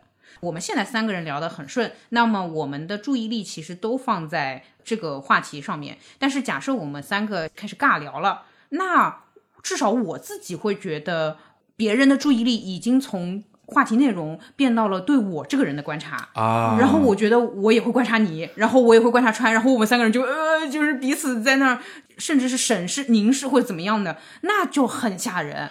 所以那个尴尬其实是那种 self conscious，就是你是对自己当下此刻的表现会变得更加的有意识，也更加的担忧那种感觉。对。就就如果咱们有一个话题，比如说哪怕不聊这个播客，我们聊个叠飞机，就是聊的很火热，就是我们怎么叠飞机这个事情，那就不尴尬嘛，对吧？就是我们讨论一个事情，我们都会看这个飞机，而不是关注你你今天穿了什么，然后你怎么这个表情等等等等。但如果我们聊的就是很卡，就是都在说一些场面话，什么今天天气呃 这个茶怎么样，那我就会看你怎么给我递茶杯，你的表情是不是在。希望我快点离开，还是我应该待到你觉得差不多礼貌的时长，我再走？那我我又要思考你的问题，我又要思考我这个表现是不是礼貌，我就整个人就不好了。我觉得这是大家怕的尴尬。我在想这个问题时，我会带着一点这种代际之间的这种差异哈。那你看，比如说像我的上一代人，就更加的不怕尴尬了。哦，对他们好厉害。对，所以我就在想，这个现象是怎么产生的？是不会是因为？随着一代一代人的这个发展，大家对于怎么去评判彼此，或者怎么去观察彼此，就好像是你有了一个颗粒度更细的一种评判方式，所以你是更容易看到那些令人尴尬的那些场面的。所以，当你把这种颗粒度更细的视角再反过来对着自己的时候，嗯，对，就好像是就更容易抓到自己的那些不好的那些地方，对，像是对自己的那个挑剔或者审视的那个。功力就会更强一些。对对，其实我也知道别人不会在意我什么坐姿也好啦，我待多久才走也好，但是我自己会，就如果我们聊的不是很顺什么的话，我就觉得哦，完了完了完了，就是我开始脑子里就开始飘了各种各样社交的问题了。我也会有尴尬的时候，并不是每一个人我都能聊得很好。嗯，就像一个压力环境。啊，对，包围住了，然后没有人去打破这个。如果我自己社交能力够厉害，那我可以打破这个尴尬的场景，我可能就不那么害怕。但是如果有点像是对大家来说是一个外力，比如说，哎，我们这个房间里的氧气含量突然降低百分之五，那可能大家都会感到压力。那大家又没有人能打破这个，所以是不自在的那种状态。哦，你你能把尴尬具象化这么恐怖啊？这个氧气降低这么多，我是有点 我会逃走。哦，然后我在尴尬的。局里面真的会逃走，哎哎，我有什么事情我就先走了，就是算了，我无所谓，你识破我是装还是借口什么的没关系，我就是宁愿被人鄙视，我也待不下去了，因为待下去的话，我逃跑，我只接受你的鄙视，嗯，我待在这儿，我接受的是我自己的鄙视，我觉得我鄙视我自己比你鄙视我更痛苦，所以我会逃跑，所以就还是一种。当人的自我意识变得更强的时候，这个时候好像，你对自己的审视就会变得更强一些。比如说，这个尴尬的氛围会同时影响你们对别人的看法嘛？就像比如说，在一个很尴尬的局里面，OK，现在尴尬了，我对我自己开始有审视了，嗯，这是让我感到不适的地方。但同时，会不会？比如说，你们也会觉得啊，因为尴尬，所以意味着我跟这些人可能是没得话聊了，或者我们是没缘分的，或者是不投缘的，就是这个会影响对他人的感知吗？我会先试试笑点，呃，先试试笑点，然后试试人生观，你懂，一个个聊过去，还是有这，我有一些 SOP 的，星座试试，然后玄学试试，就是这些我。都还能聊的东西，如果试完了，对方比如说呃人人生观，假设对方说啊我没什么人生观，然后星座的话啊我什么都不懂，然后也不是很想了解，那你属于你为我关上了门和窗，我就算了吧，我是上帝我也开不了啊，加把锁啊，对他还加把锁，那就算了。呃，只要有一个话题，对方有意愿说，哎呦呃什么你来说说看，我一下子自我意识就会消散，我就开始跟他讲这个事情了，我就会好一点，就好像。对方得抛出一点他的兴趣点，然后你就会觉得，哎，我们俩就能连起来。就是我还能，就因为我是表达型，那么我就开始说了。穿的话，我觉得有点困难，他就会窒息，是吗？对，我会想逃跑。我以前遇到的一个很尴尬的场景是一个相亲对象，嗯，他问我平时喜欢干什么，嗯。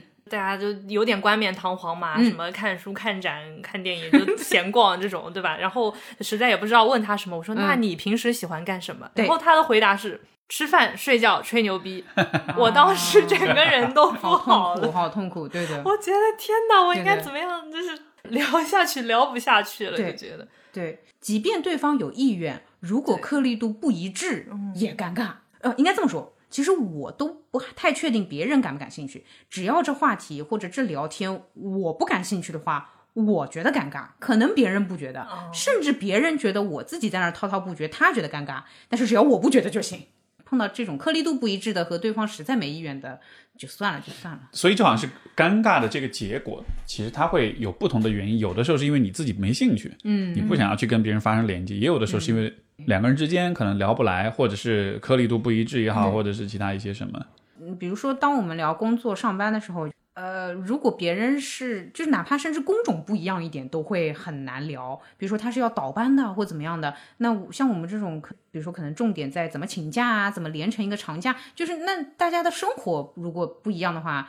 除非有意愿去了解对方，嗯，说彼此，而我们来分享一下，就是倒班的人生和就是正常上班摸鱼的人生，那可以，不然的话，就是好像很困难，是，就就哎两个人聊的就是哎，就一个还要倒班，一个人就是在那儿摸鱼，那就完全就是卡住了。嗯，这个问题我处理的方式其实就是我会把自己的那个好奇心给。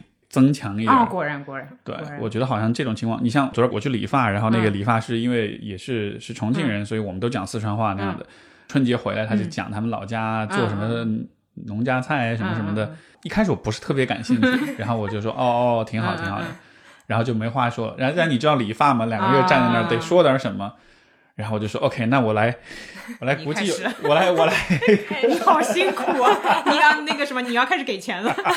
对，就是开始给钱。其实也不是，就是一开始我就想说，哎，那我就试试看吧。如果我假设我对这个人特别好奇，我会说些什么？嗯。然后我就会问他说，哎，那你们都做些什么菜？嗯。他就跟我讲他们做了什么菜。开始腊肉了，开始。然后对，就是讲这些菜是怎么做的，它的工序是什么，有哪些秘诀，包括我。还问他，因为烧柴火，农村里面那柴火，那柴火有讲究吗？是什么木头啊什么的？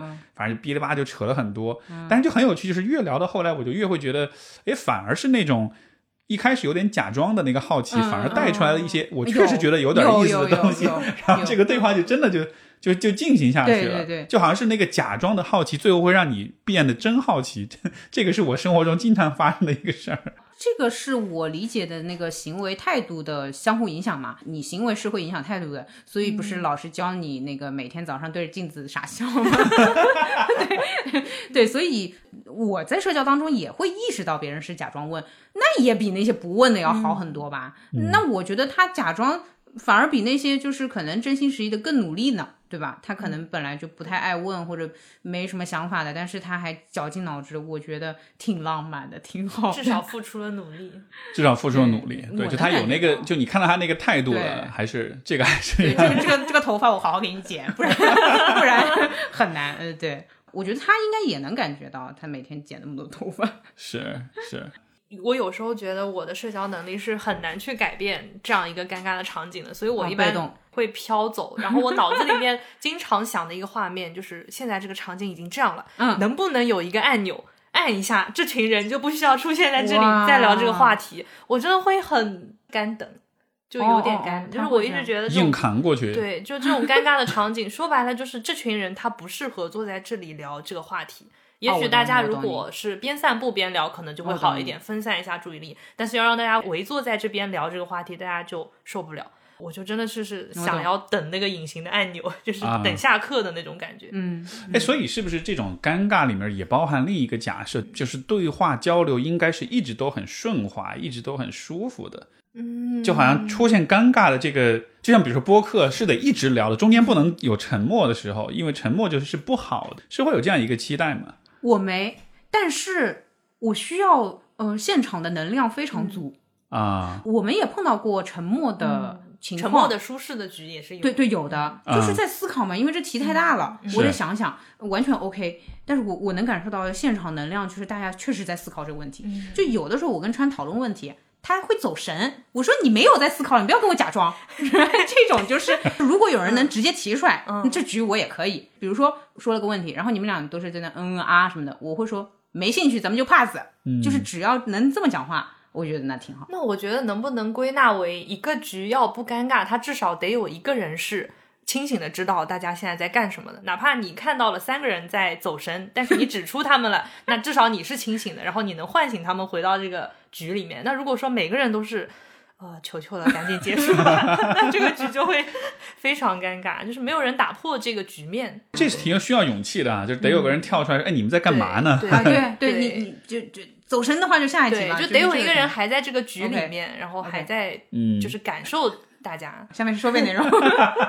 其实你说这个，我们有的时候也会这样，就是比如说一帮朋友在一块吃饭，就可能是，就有的时候会有那种意外尴尬，就是大家都聊得很开心，聊聊，但聊到某一个时刻，大家刚好都决定低头吃点东西，然后一下整个整个一桌就沉默了。然后这个时候可能，比如我或者别人会做一个事，是我就会把这个事儿指出来，就是嗯。陷入尴尬，就是你会就是会说出来，就是哈哈，我们陷入，就是有点调侃的意思，就是那种你看我我这帮傻叉现在聊尴尬了，多社死呀，就就会开开玩笑那种。这个就是我说的，我受不了的那个贱，你知道吗？就是我每次有的时候会巨蟹出去社交的时候，有多人的也有两人的，哇，我很痛苦。他会说你这样说的话，然后你知道，主要是往往他说的时候，正好是我想的时候，我肯定是先吃了一个好吃的东西，脑内。先过的一个思路是啊，真好吃，然后是啊，尴尬了。这个时候我就会听到一个声音说：“哦，我是受不了，就是被说出来了，我就很痛苦。”哎，但你刚才不说你是那个会把别人拉回来那个人吗？那也是另一种指出尴尬嘛？啊，我啊，对，那我跟你这有什么区别？哎，那我这个多正向，这个就像你感觉像是谁先说出来谁就不尴尬。有有 有。有啊，对，那所以其实如果我跟你在同一个局里面，我们俩就是要竞争谁是第一名的那个人，然后还有就是我们俩用的是不同风格嘛，因为你会嘲笑。我明白，我的问题是我的那个口吻不对。对你一点都不鼓励大家。啊，确实是这么说起来，我是那种站在旁边说风凉话、看你们笑话是了，是了。当然，如果我碰到过你一次，被你那么指出一次，下一次在我们就是假设一群人的社交局里面，我就会说，大家聊起来，不然 Steve 又要说我们尴尬了。就是我会嘲讽你，是我会抓到一个人嘲讽。这样这样，我这样是挺讨厌的。这么一想，呃。就但但是如果有我比你更讨厌的话，就是我可以抵消一些你的业业债。业债是什么？就是我们彼此就是消消解一点这个罪恶。对，对我有的时候甚至会想，就是说，哎。去吐槽一个呃平时老爱嘲讽别人的人，你说会不会减少他的这个罪行呢？然后我这个吐槽会不会由于是我是以恶制，就是以剑制剑，我这个是不是也不会造下太多的孽呢？对，就好像是邪邪恶的对立面，就多半应该是正义的那种感觉。对对，我就想说，负负得正，那就那就吐槽他吧，就是因为他平时是最贱的那个。嗯，对对对，有的时候会这样。是，而且如果被吐槽，比如说像我，我其实也不是特别介意别人吐槽我什么的。你就你就吐呗，咱们咱们相互犯贱呗，就反而成了一个痛苦，成了一个恶性循环。在我看来，那是个游戏，那是个很好玩的游戏，就是大家相互嘴贱啊这样的啊。哇，你解答了我对我爸爸的困扰，就是我爸爸一直，我爸一直嘴贱我，然后我甚至你知道吗？给他发拜年短信的时候，我发完之后，我跟我的一个朋友说，我刚刚很正经的给我爸发了拜年短信，不知道他会回复我什么惊讶的内容，然后。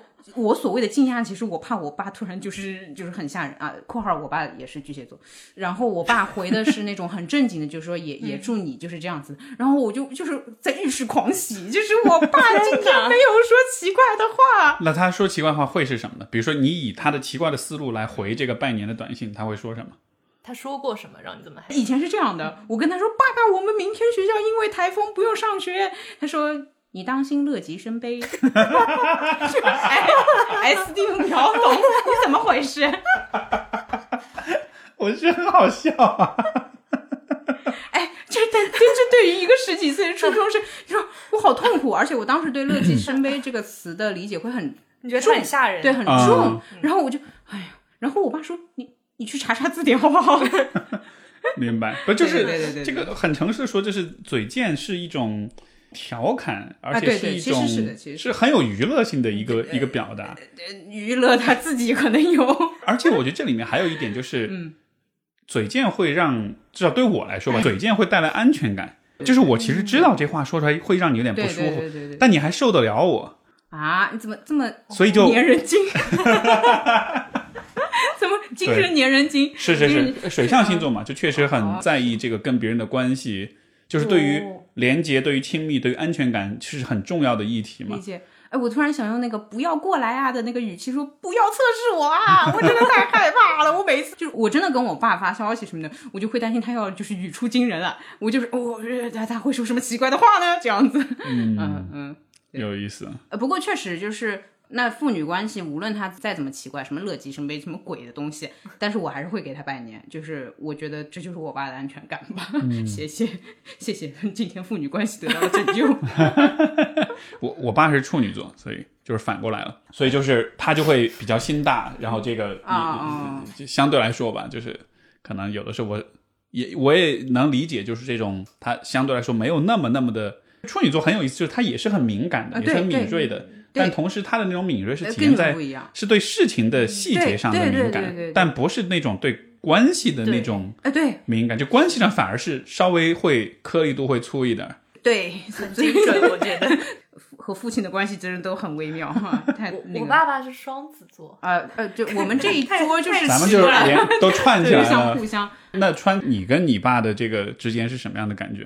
呃，我们家是这样，我还有个弟弟，然后我弟也是处女座，然后我妈妈是摩羯座，嗯。嗯然后我爸就是家里的小孩儿，啊，就就是我爸是不管的，他就是开心他自己的就好，然后我们就有点像三个妈在这边就是抠抠一些细节，就很奇怪，就是你们就会去挑剔他，会去抓他的细节，是这个意思吧？有时候挑剔自己。然后就是可能我们三个人在商量，把这个事情商量完了，然后我爸就通知他，通知他，对，就觉得他还挺欢乐的，因为他就不用动脑筋。嗯啊，对，其实我我想要有一个明确规则，就是你那我不想参与讨论，我跟你这争什么呢？你直接把那个规则告诉我就好了。哎呀，因为我可以不做嘛，对吧？就是你爸如果真的觉得你们的规则太夸张，比如说必须规定他几点用厕所，假设啊，夸张到这地步，那他肯定也不答应啊，那就完事儿了呗。他现在就有点躺平，就是他做什么事情呢，有可能会被我们挑刺，但他只要不做就不会有问题啊。对呀，对，然后他现在就 躺着，嗯，就好像那是也是另一种适应这个关系的一种方式。嗯，对，明白。哎，本来今天这期节目是我们说要聊春节回家，但是我觉得很有意思，前面这些讨论其实还。就我们连开场都没开，突然想起来了。对对对，就就本来今儿录之前是说要聊春节回家的那个事儿嘛。嗯，既然也说到这儿，我也问问你们吧，就是你们在这个春节，一般来说你们春节是怎么过？因为我也会好奇不同的人、不同的家庭，就是他们的对春节这个事儿的态度，包括我另外一个也在想的一个感觉，就是是什么让春节这件事儿，就假期这个事儿，嗯嗯，像是变得有点越来越多余、越来越鸡肋的那种感觉，就是你你们。会有这样的感觉吗？他甚至今年都没有回家。我很拽，我很拽，我今年甚至没回家，因为我们家跟我什么样的父母，什么样的儿女嘛，就是大家都在过度防疫，所以他们也不需要我，你就干脆待那儿吧。万一你这回来路上一折腾，呃，而且我们家有一个外婆，就是年纪大了，那万一又带进来了什么东西，那就说算了，不折腾了。平时大家都在同城，也不差这一两次见面机会。嗯嗯，然后今年比较特殊，就 pass 吧。就是往年的话，其实就是春节时期回家住。我对春节的定义就是当这一年当中最巨的巨婴。我在家确实是就不做事儿的。就我我也不太会帮着洗碗，呃，我去过川的家里，我发觉他是会那种什么探在厨房门口说，哎，要不要帮你洗洗碗？没有没有，只是因为你你在我家，我我客气跟我表现一下，我平时是不会这样。啊，我又不是股东考察你，就是有客人来的时候，我会我会假装乖巧一下，需要我帮忙吗？好的吧，那好，其实也是象征性的问一下，对对对，就好的，好，那那我的话就是呃，待在家里等吃饭，然后睡懒觉。熬夜就是玩电脑，然后白天的话是到客厅里面和父母还有就是我外婆聊天。我跟家里人其实不尬聊，哎，我们会聊比较，就是甚至会跟家里人讲我朋友的八卦，就是就是你跟朋友怎么聊天，我跟家里人就怎么聊天。不太有那个区分哈，就是对长辈和对朋友那个聊天方式要不一样。嗯，不太有，除了叫称呼的时候，你能感受到他是我的长辈，但是除此之外，聊天内容你你应该是感受不到的。就我跟家里人讲话，比如说，呃，我跟我妈就是会说，呃，谁谁谁离职了，好羡慕啊之类的，呃，或者谁谁谁拿到了事业金，或者谁谁谁他整天在家里摆烂，呃，也不错。然后我妈说，呃，那是不错呀，那不上班是不错，那钱哪来呢？你会发觉我妈妈讲话也像，就是我们同一辈人这样跟我讲话。嗯。嗯嗯，川呢？你们家的氛围是什么样的？就疫情之前，我是每年会精准旅游到大年三十下午回到家赶年夜饭，就是我是很怕那种又来到了那个尴尬场面，对对，就是我就觉得一群人吃年夜饭，然后大家就嘘寒问暖，嘘寒问暖还好的了，最怕就是催婚催什么什么，然后就是讲一些大道理，就我很讨厌那种场景，我觉得是多人尴尬局，所以我基本上之前都会出去玩，玩到大年三十。回家吃饭，呃，走亲戚，我们那边因为都住得很近，所以其实可能初一上午就能够逛遍所有的亲戚家，然后就开始当烂人，就是在家当废柴。就后面跟我一样，对，后面是差不多。明白。哎，所以你说这个，我觉得可能是很多人都会有的一个体验啊，就是你跟，尤其是像你，就是说可能是离开自己家乡，在外面自己去工作，然后其实你生活跟父母也越来越远，平时也不在一块儿相处，所以其实大家越来越变得。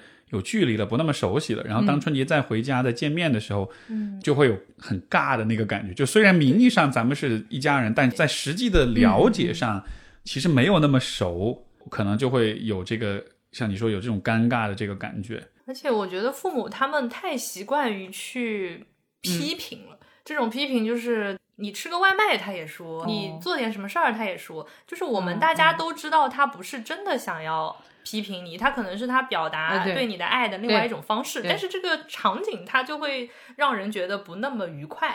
会不会这个也是父母化解尴尬的一种方式？就是他觉得他批评你了，他就 然后就变成吵架了，就那个，就就就可能能量就强了。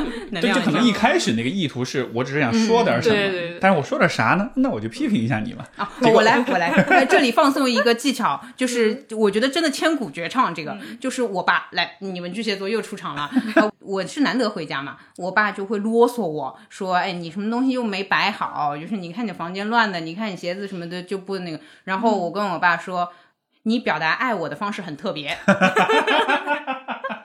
然后我爸就闷住，就是我爸虽然是巨蟹，但他已经就是老巨蟹了，就是上几辈的巨蟹。然后他就出去抽烟了。嗯，这个还蛮不错的，就这个真的会。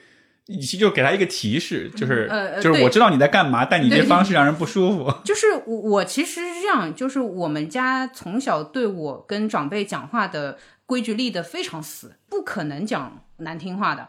甚至负面的、否定的话也不太讲的。啊，所以我从小就在这些呃死规则里面孕育出了一套 呃听上去特别甜美，但是是在指摘你的 夹缝中生存的那种感觉，就是你不能对外婆说，比如说外婆你很啰嗦，这是不能说的话。啊然后我一般会说，呃，外婆你操心的事情太多啦，就是这样子，哦就一定是正面的。哎，我要学习一下你这个语。对，但是这个东西你会发觉，你学了之后，你可以不对家人用，你还可以对别人用。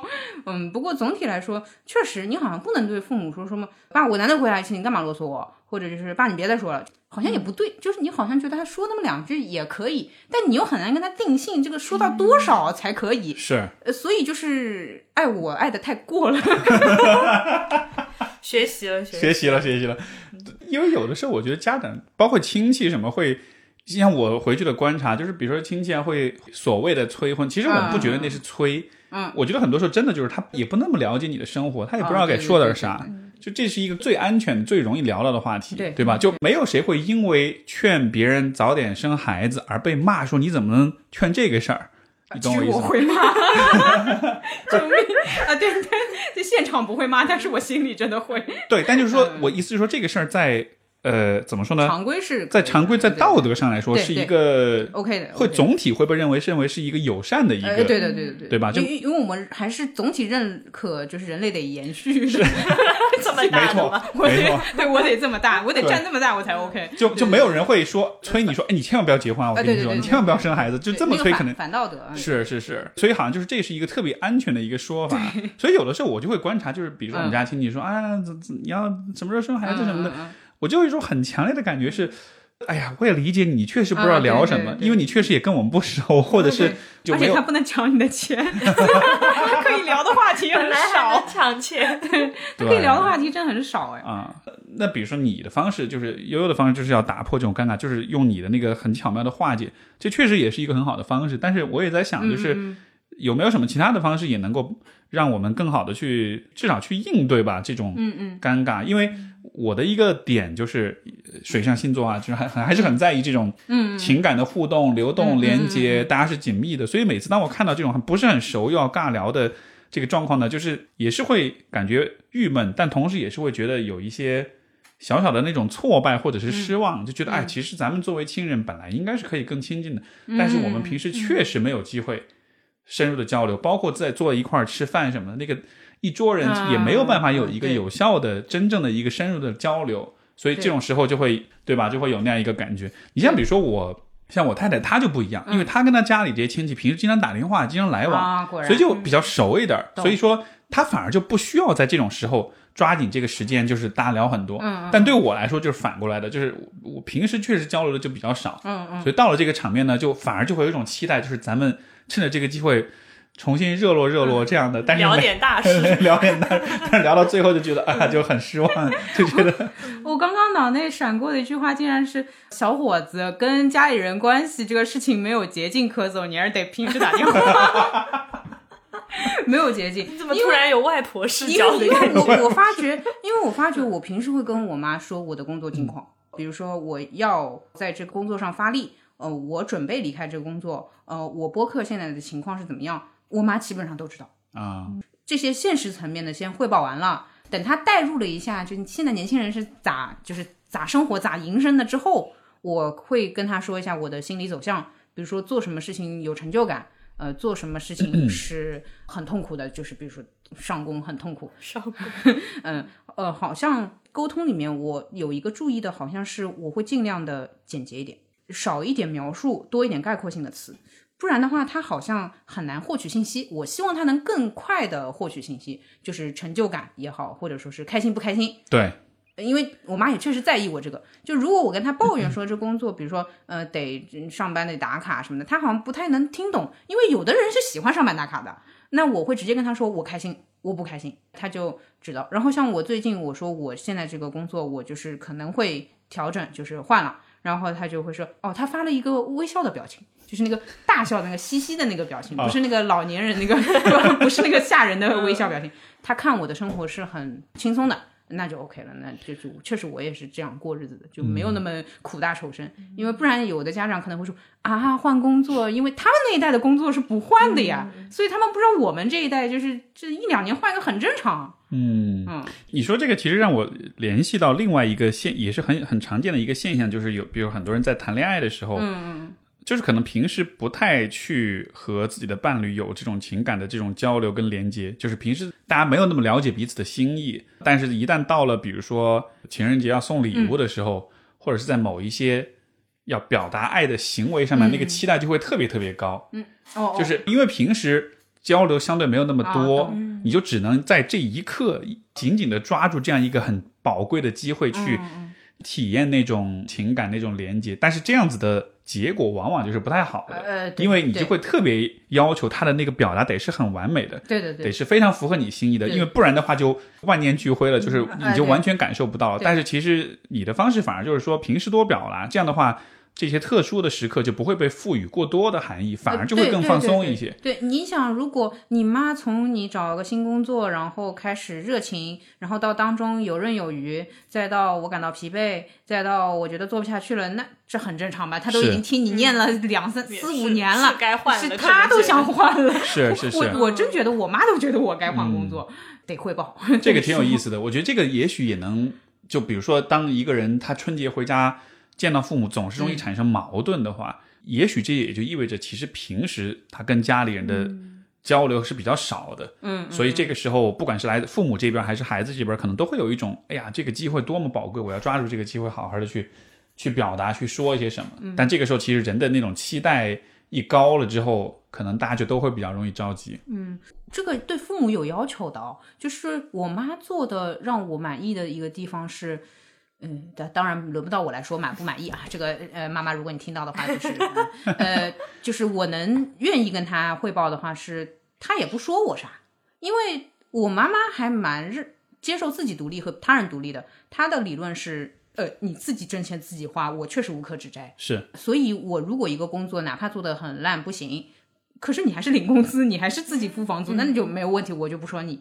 只要不问他开口要钱，哎，就这就是处女座，这就是处女座。你 你只要不问他开口要钱，那么你汇报情况，呃，他就认真听着，就是了解一下，这个他还是想知道的。他唯独就会在你说你不开心的时候多问几句，因为这还是得关心嘛。但是他不会教你怎么工作，比如说啊，你得什么客服，对吧？要跟领导搞好关系，这他从来不会说的。凭我自己的实力挣到我目前的这个工资，他会觉得那那就可以，就是你也没有惨到说要问他要这个生活费。我觉得有些父母其实他唠叨你，包括甚至控制欲，可能就还是他自己也会有他可能不安全的担忧，对担忧担忧呀、焦虑啊什么的，他必须得表达。那他表达的方式是什么呢？就是唠叨你呗。对，然后还有一个硬一点的操作，就是假设父母就是习惯性唠叨，你就很难汇报的话。我觉得晒存款是个方法，是的，是很现实，因为是这样。但是会不会你晒了之后？然后你爸妈反而说啊，就这么点儿，就唠叨的更厉害了呀！你你说你毕业也好几年了吧，工作这么多年，你存款就这，你平常买点啥？你跟我说说，就 这，就你不觉得这是一个反而是一个暴露一个把柄的时候？因为比如说啊，你隔壁谁谁谁他们家孩子，你知道他有多少钱吗？哦哦，这个话我们家从来不敢对我说，因为我会说，那我也要拿你跟别人比较了哟。就是这个的话，你就别跟我比，我拿你跟别人妈妈比较，我说出来话，你跟。你可真受不了，就别了，别，这是底线问题，底线问题，不要相互伤害。别，对对对，这就别别讨论。就是存款的话，我只是想展现，比如说至少半年不工作就无所谓，就是想展现这个，所以别的你也不用担心吧。所以它是一个很具体的量化的一个啊，对，一个就是我确实能自己实力的一个量化的体现。我觉得少也没关系，如果你的日常支出也少，那很轻松的，这日子过的。对。对，还有有的时候就是别人如果说我工资少的话，我会跟别人说，你知道我一周只上四点半这件事情吗？呃，一定是会有代价的。我会问你花多少精力你赚到这份钱？是，那我确实也没能耐，但是我也不想那么累。是是是，就是那你你很棒，但是你 很棒，但是但是这个不是我想要的。对对，你你说这个我有一个有点类似的体验，就是以前就是我可能。刚刚毕业那会儿，我爸也喜欢每年春节回去也喜欢比来比去的呀什么的，对吧？然后但是后来慢慢的就是他有一次说一个很意味深长的话，我印象很深。他就说：“我越来越觉得你的这种优秀是一种怪的优秀，对，是一种你没法跟人比的那种优秀。”我当时就特别有成就感，我就说：“对，就是觉得我终于走到这一步了。”就是我，就是那，就像你说那个点，就是你挣的少，哎，但是我只用上四天班，就好像是当你在把跟别人比的时候，你其实是有一些别人不会有的，甚至都不会想到的一些优势。这些东西它不是用，比如说收入这样的也传统的这种方式来去做衡量，但它就是更好的。所以当我爸那样说的时候，从那以后，他就再也不把我跟别人比了。哦，不是因为他放下了，或者说他就大爱了怎么的，真的就是因为你找不到人比，因为他身边没有这样的人，就太太奇葩了。然后，但是那个对他来说可能就不，但对我来说就真的就是一种胜利。因为上班的还是多嘛，对吧？对，什么国企什么的，那就是或者金融行业，那工资这这那不是那我是这样一个逻辑啊，就是说咱们光比。收入这个东西的话，说实话，我觉得这跟家底也有关系。当然，呃，对，所以就他不完全是你这个人个人实力的一个反应。是的，那我把父母如果有三千万，我存个银行，虽然利息这么少，我都不用去上班，我就是赢了。这时候这个话题，所以如果父母要纯跟我比钱。那我也只能拿父母的这个家底来跟别的父母比钱了，那这就大大家伤害，对，大家就伤害。那 OK，那其实父母也不是只想关心你的钱，父母还是想关心你整个人的。哦，那我们就要好好比比了。我能接受你拿我跟别的孩子比，但是咱们要算上工资、休息时间、身体健康状况、心理健康状况。嗯，这个一比的话，我不认为上班的会比我健康到哪儿去。是，说句残酷的。这次很多就是躲第一波，有些人就是直接放弃工作，我直接辞职了，我我算了，我不干了。那有些人他不小心被感染了，是他防御力不好吗？那他得上班啊，那怎么办？那你要比这个嗯谁的综合实力，就是你要比这个谁的得分呢？那有了这个钱，他可能后续又有投入什么？你这没完的，这不到最后一刻，你不知道谁胜利的，就还是得，其实就是暗搓搓的去修改、去重塑父母的那种价值判断的方式。哎有有有，对吧？就是哦，有有 有点有点洗他们的脑的感觉。迭代一下，懂了懂了懂了。哎，对这个我确实常跟我们家里人说，当然我能力上也够不上，但是如果我这个零零七啊，一个月赚个。也就也就到手两三两三万，因为我们如果是文文案这种类型的工作，就不是那种技术工作，到手撑死了两三万或者管理岗四五万，就是发际线退后一点点，我都觉得很痛苦。我觉得发际线的得分权重更高。就是收入，其实你按照工作时长，你按算时薪来算，它不一定是更划算的，它可能反而是更辛苦的，有些时候。嗯，或者说是，哪怕有些人是性价比高的，但是他付出的精神上的折磨，你是无法想象的。不然为什么很多人还是做到那么高的位置，还是离开？就是这话就不是很好讲，哎，对，我我会觉得不是心里不是很爽。没错，而且现在父母其实可能也，我觉得越发是不了解，就是现在的职场，包括很多行业的这种发展，就他会还是会觉得，每当上一辈人说你这个工作的稳定是很重要的时候。可能确实也反映出他们对于“稳定”这个词的那种理解，可能还是停留在他们那一代的那个环境。今天的这个大环境，可能我们说稳定，可能都是像是一个笑话一样的，嗯，就根本不存在你当年你所理解的那种稳定了。所以，可能他们的有些价值判断也是基于一种很老的、很过时的一种假设。哦，我从是之前一题找到这题的答案，就是也有可能他们的自我意识不那么强，所以他们在工作里面。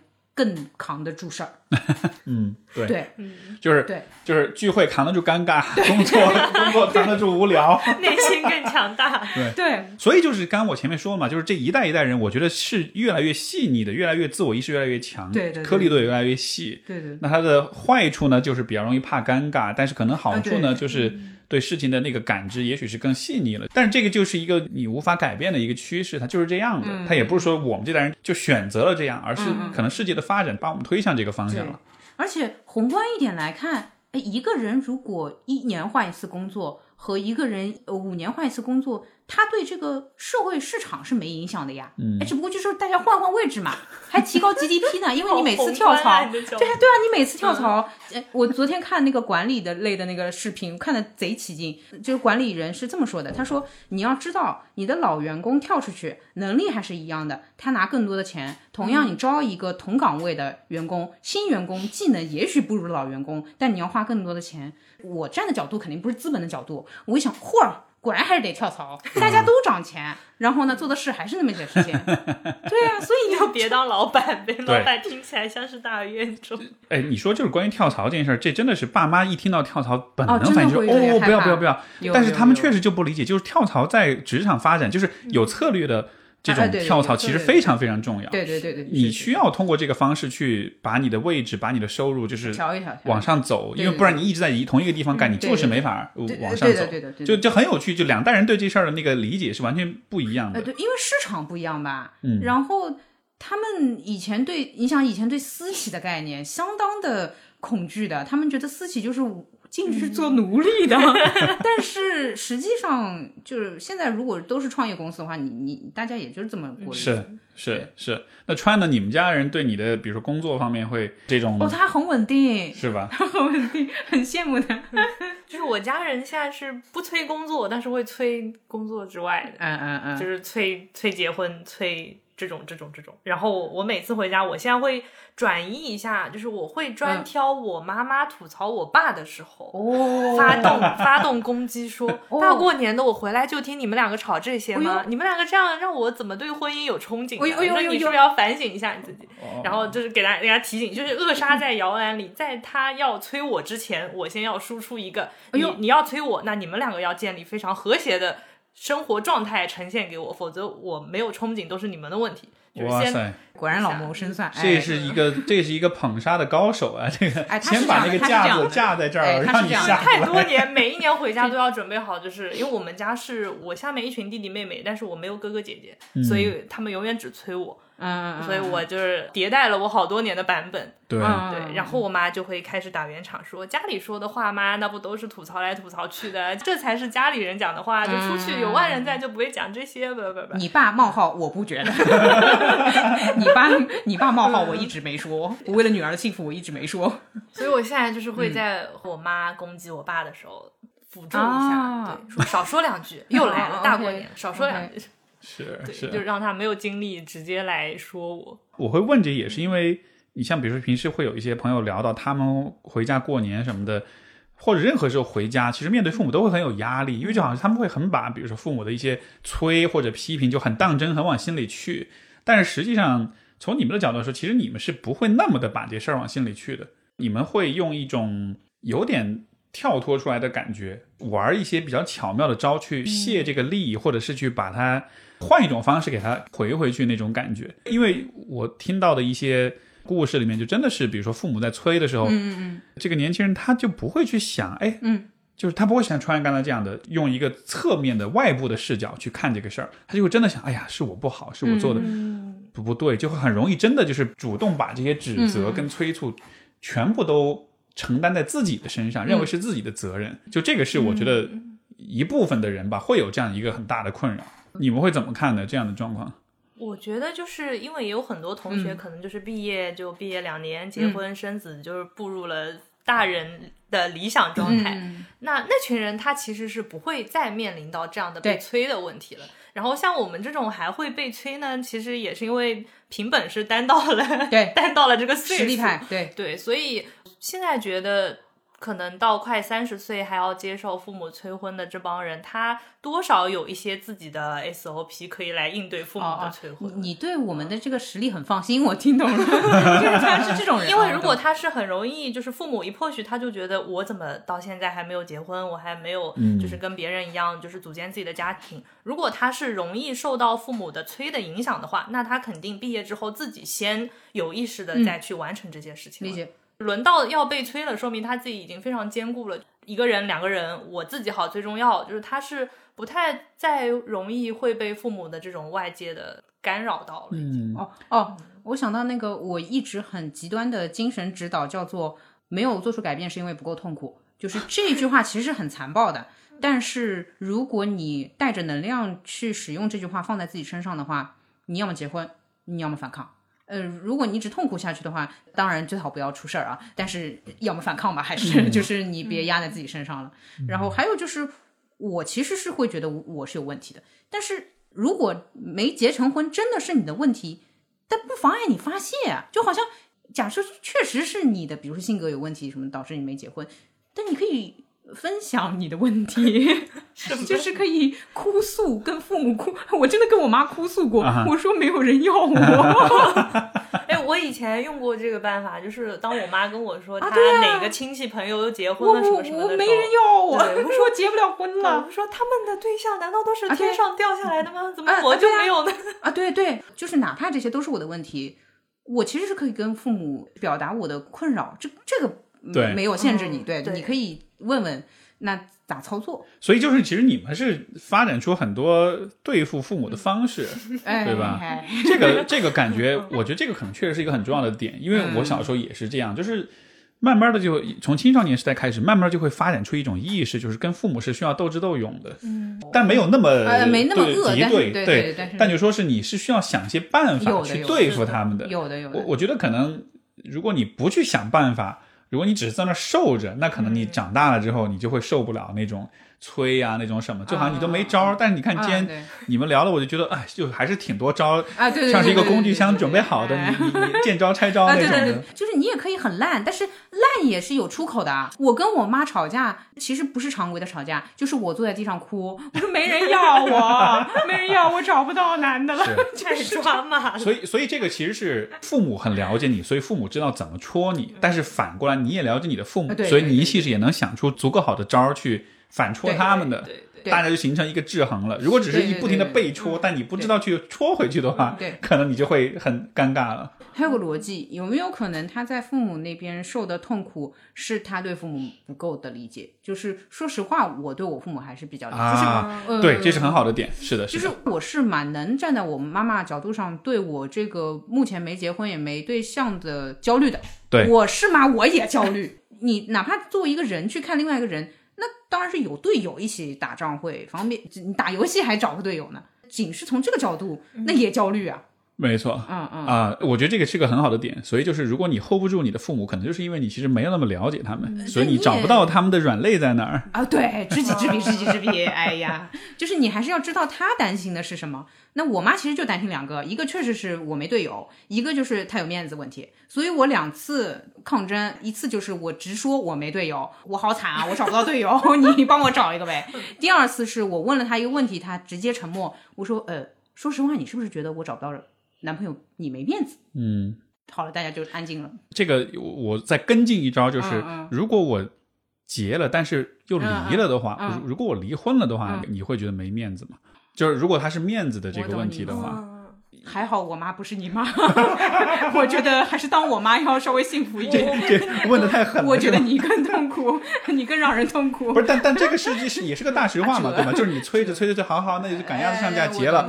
但你说。现在离婚率这么高，对吧？你说上海的，之前我看上海离婚率是百分之四五十吧，还是本已经过百分之五十了。就是一年一百对结婚，超过五十对离婚，这比例这比例很高啊！你怎么知道我就一定会不是离婚的那个？那我离了更怕离婚，我的感觉。对，所以这个是如果一定要 就是斗智斗勇的话，我觉得这个是一个很重要的一个招，而且是一个很戳他们的一个点。是的，呃，不过这个我想提醒一下正在听的朋友们，就是你要看你父母是哪种人啊。由于我妈是活在当下派的啊，所以我妈会给我来一句说。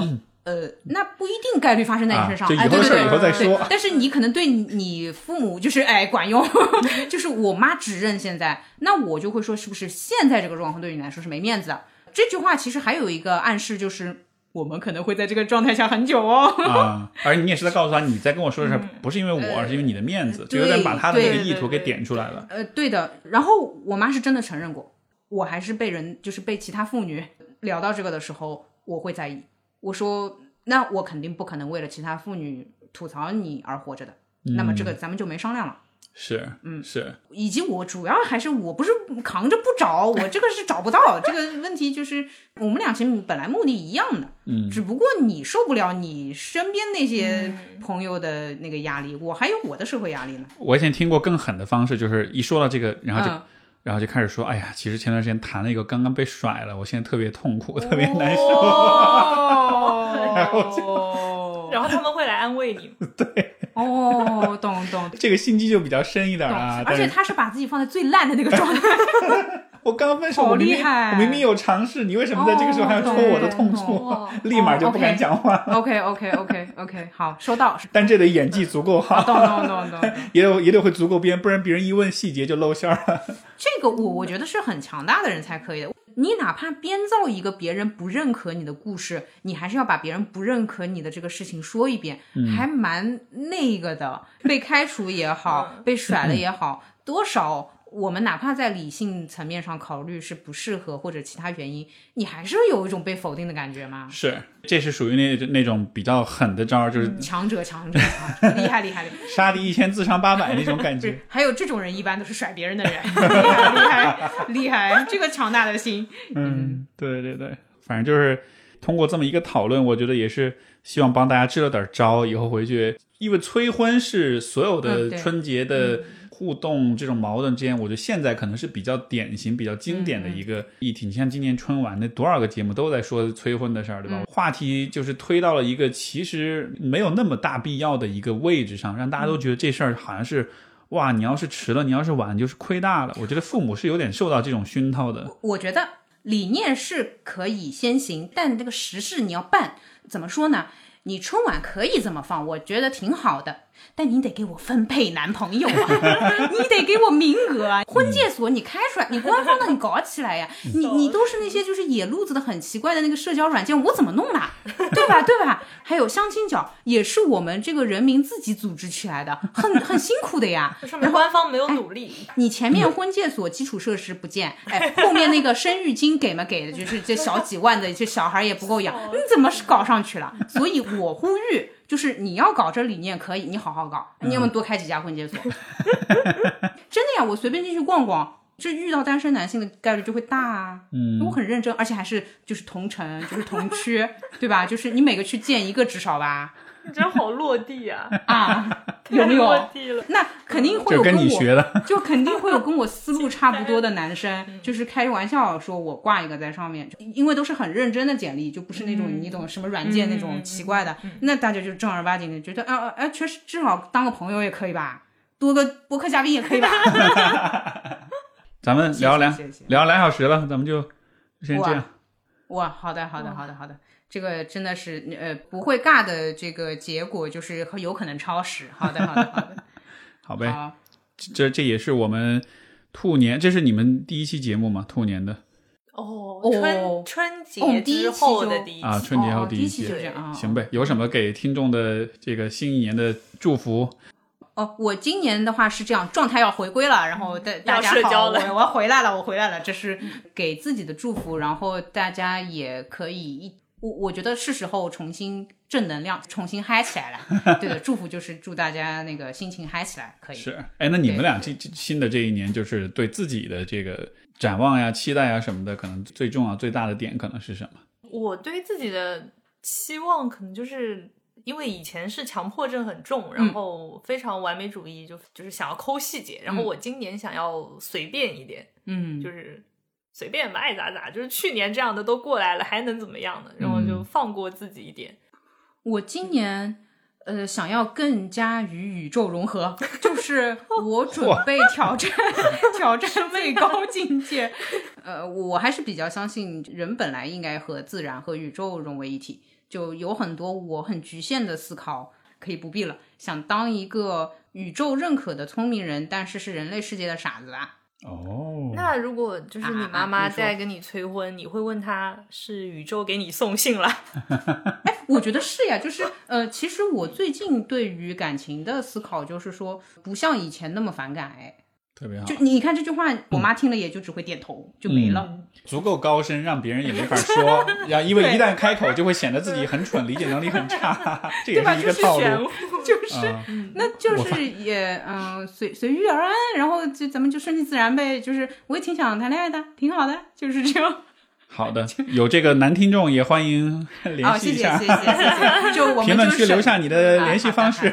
我们省了那个婚介所那一步。好的好的。对。好的，好的，我的我我的打算可能就是更多跟人交流连接，所以这已经开始践行了。今天就是哦，厉害。对对对对对，好呗，那就也祝听众们能够在新的一年能够有和我们以上类似的一些发展跟一些 愿望的这种实现。那最后这个你们俩的节目叫做路人抓马，这个在各个平台都会有。嗯，你们还有其他的社交媒体的这些账号，如果大家要关注你们的话。啊，就是搜路人抓马，然后对节目感兴趣，哦，只是听就行。呃，对你对节目感兴趣之后再来认识我吧，不然我怕你受不了。好的，好的，好的，好好好，行，那就特别感谢两位的分享，我们这期节目到这儿，感谢各位收听，大家再见，拜拜，好，拜拜。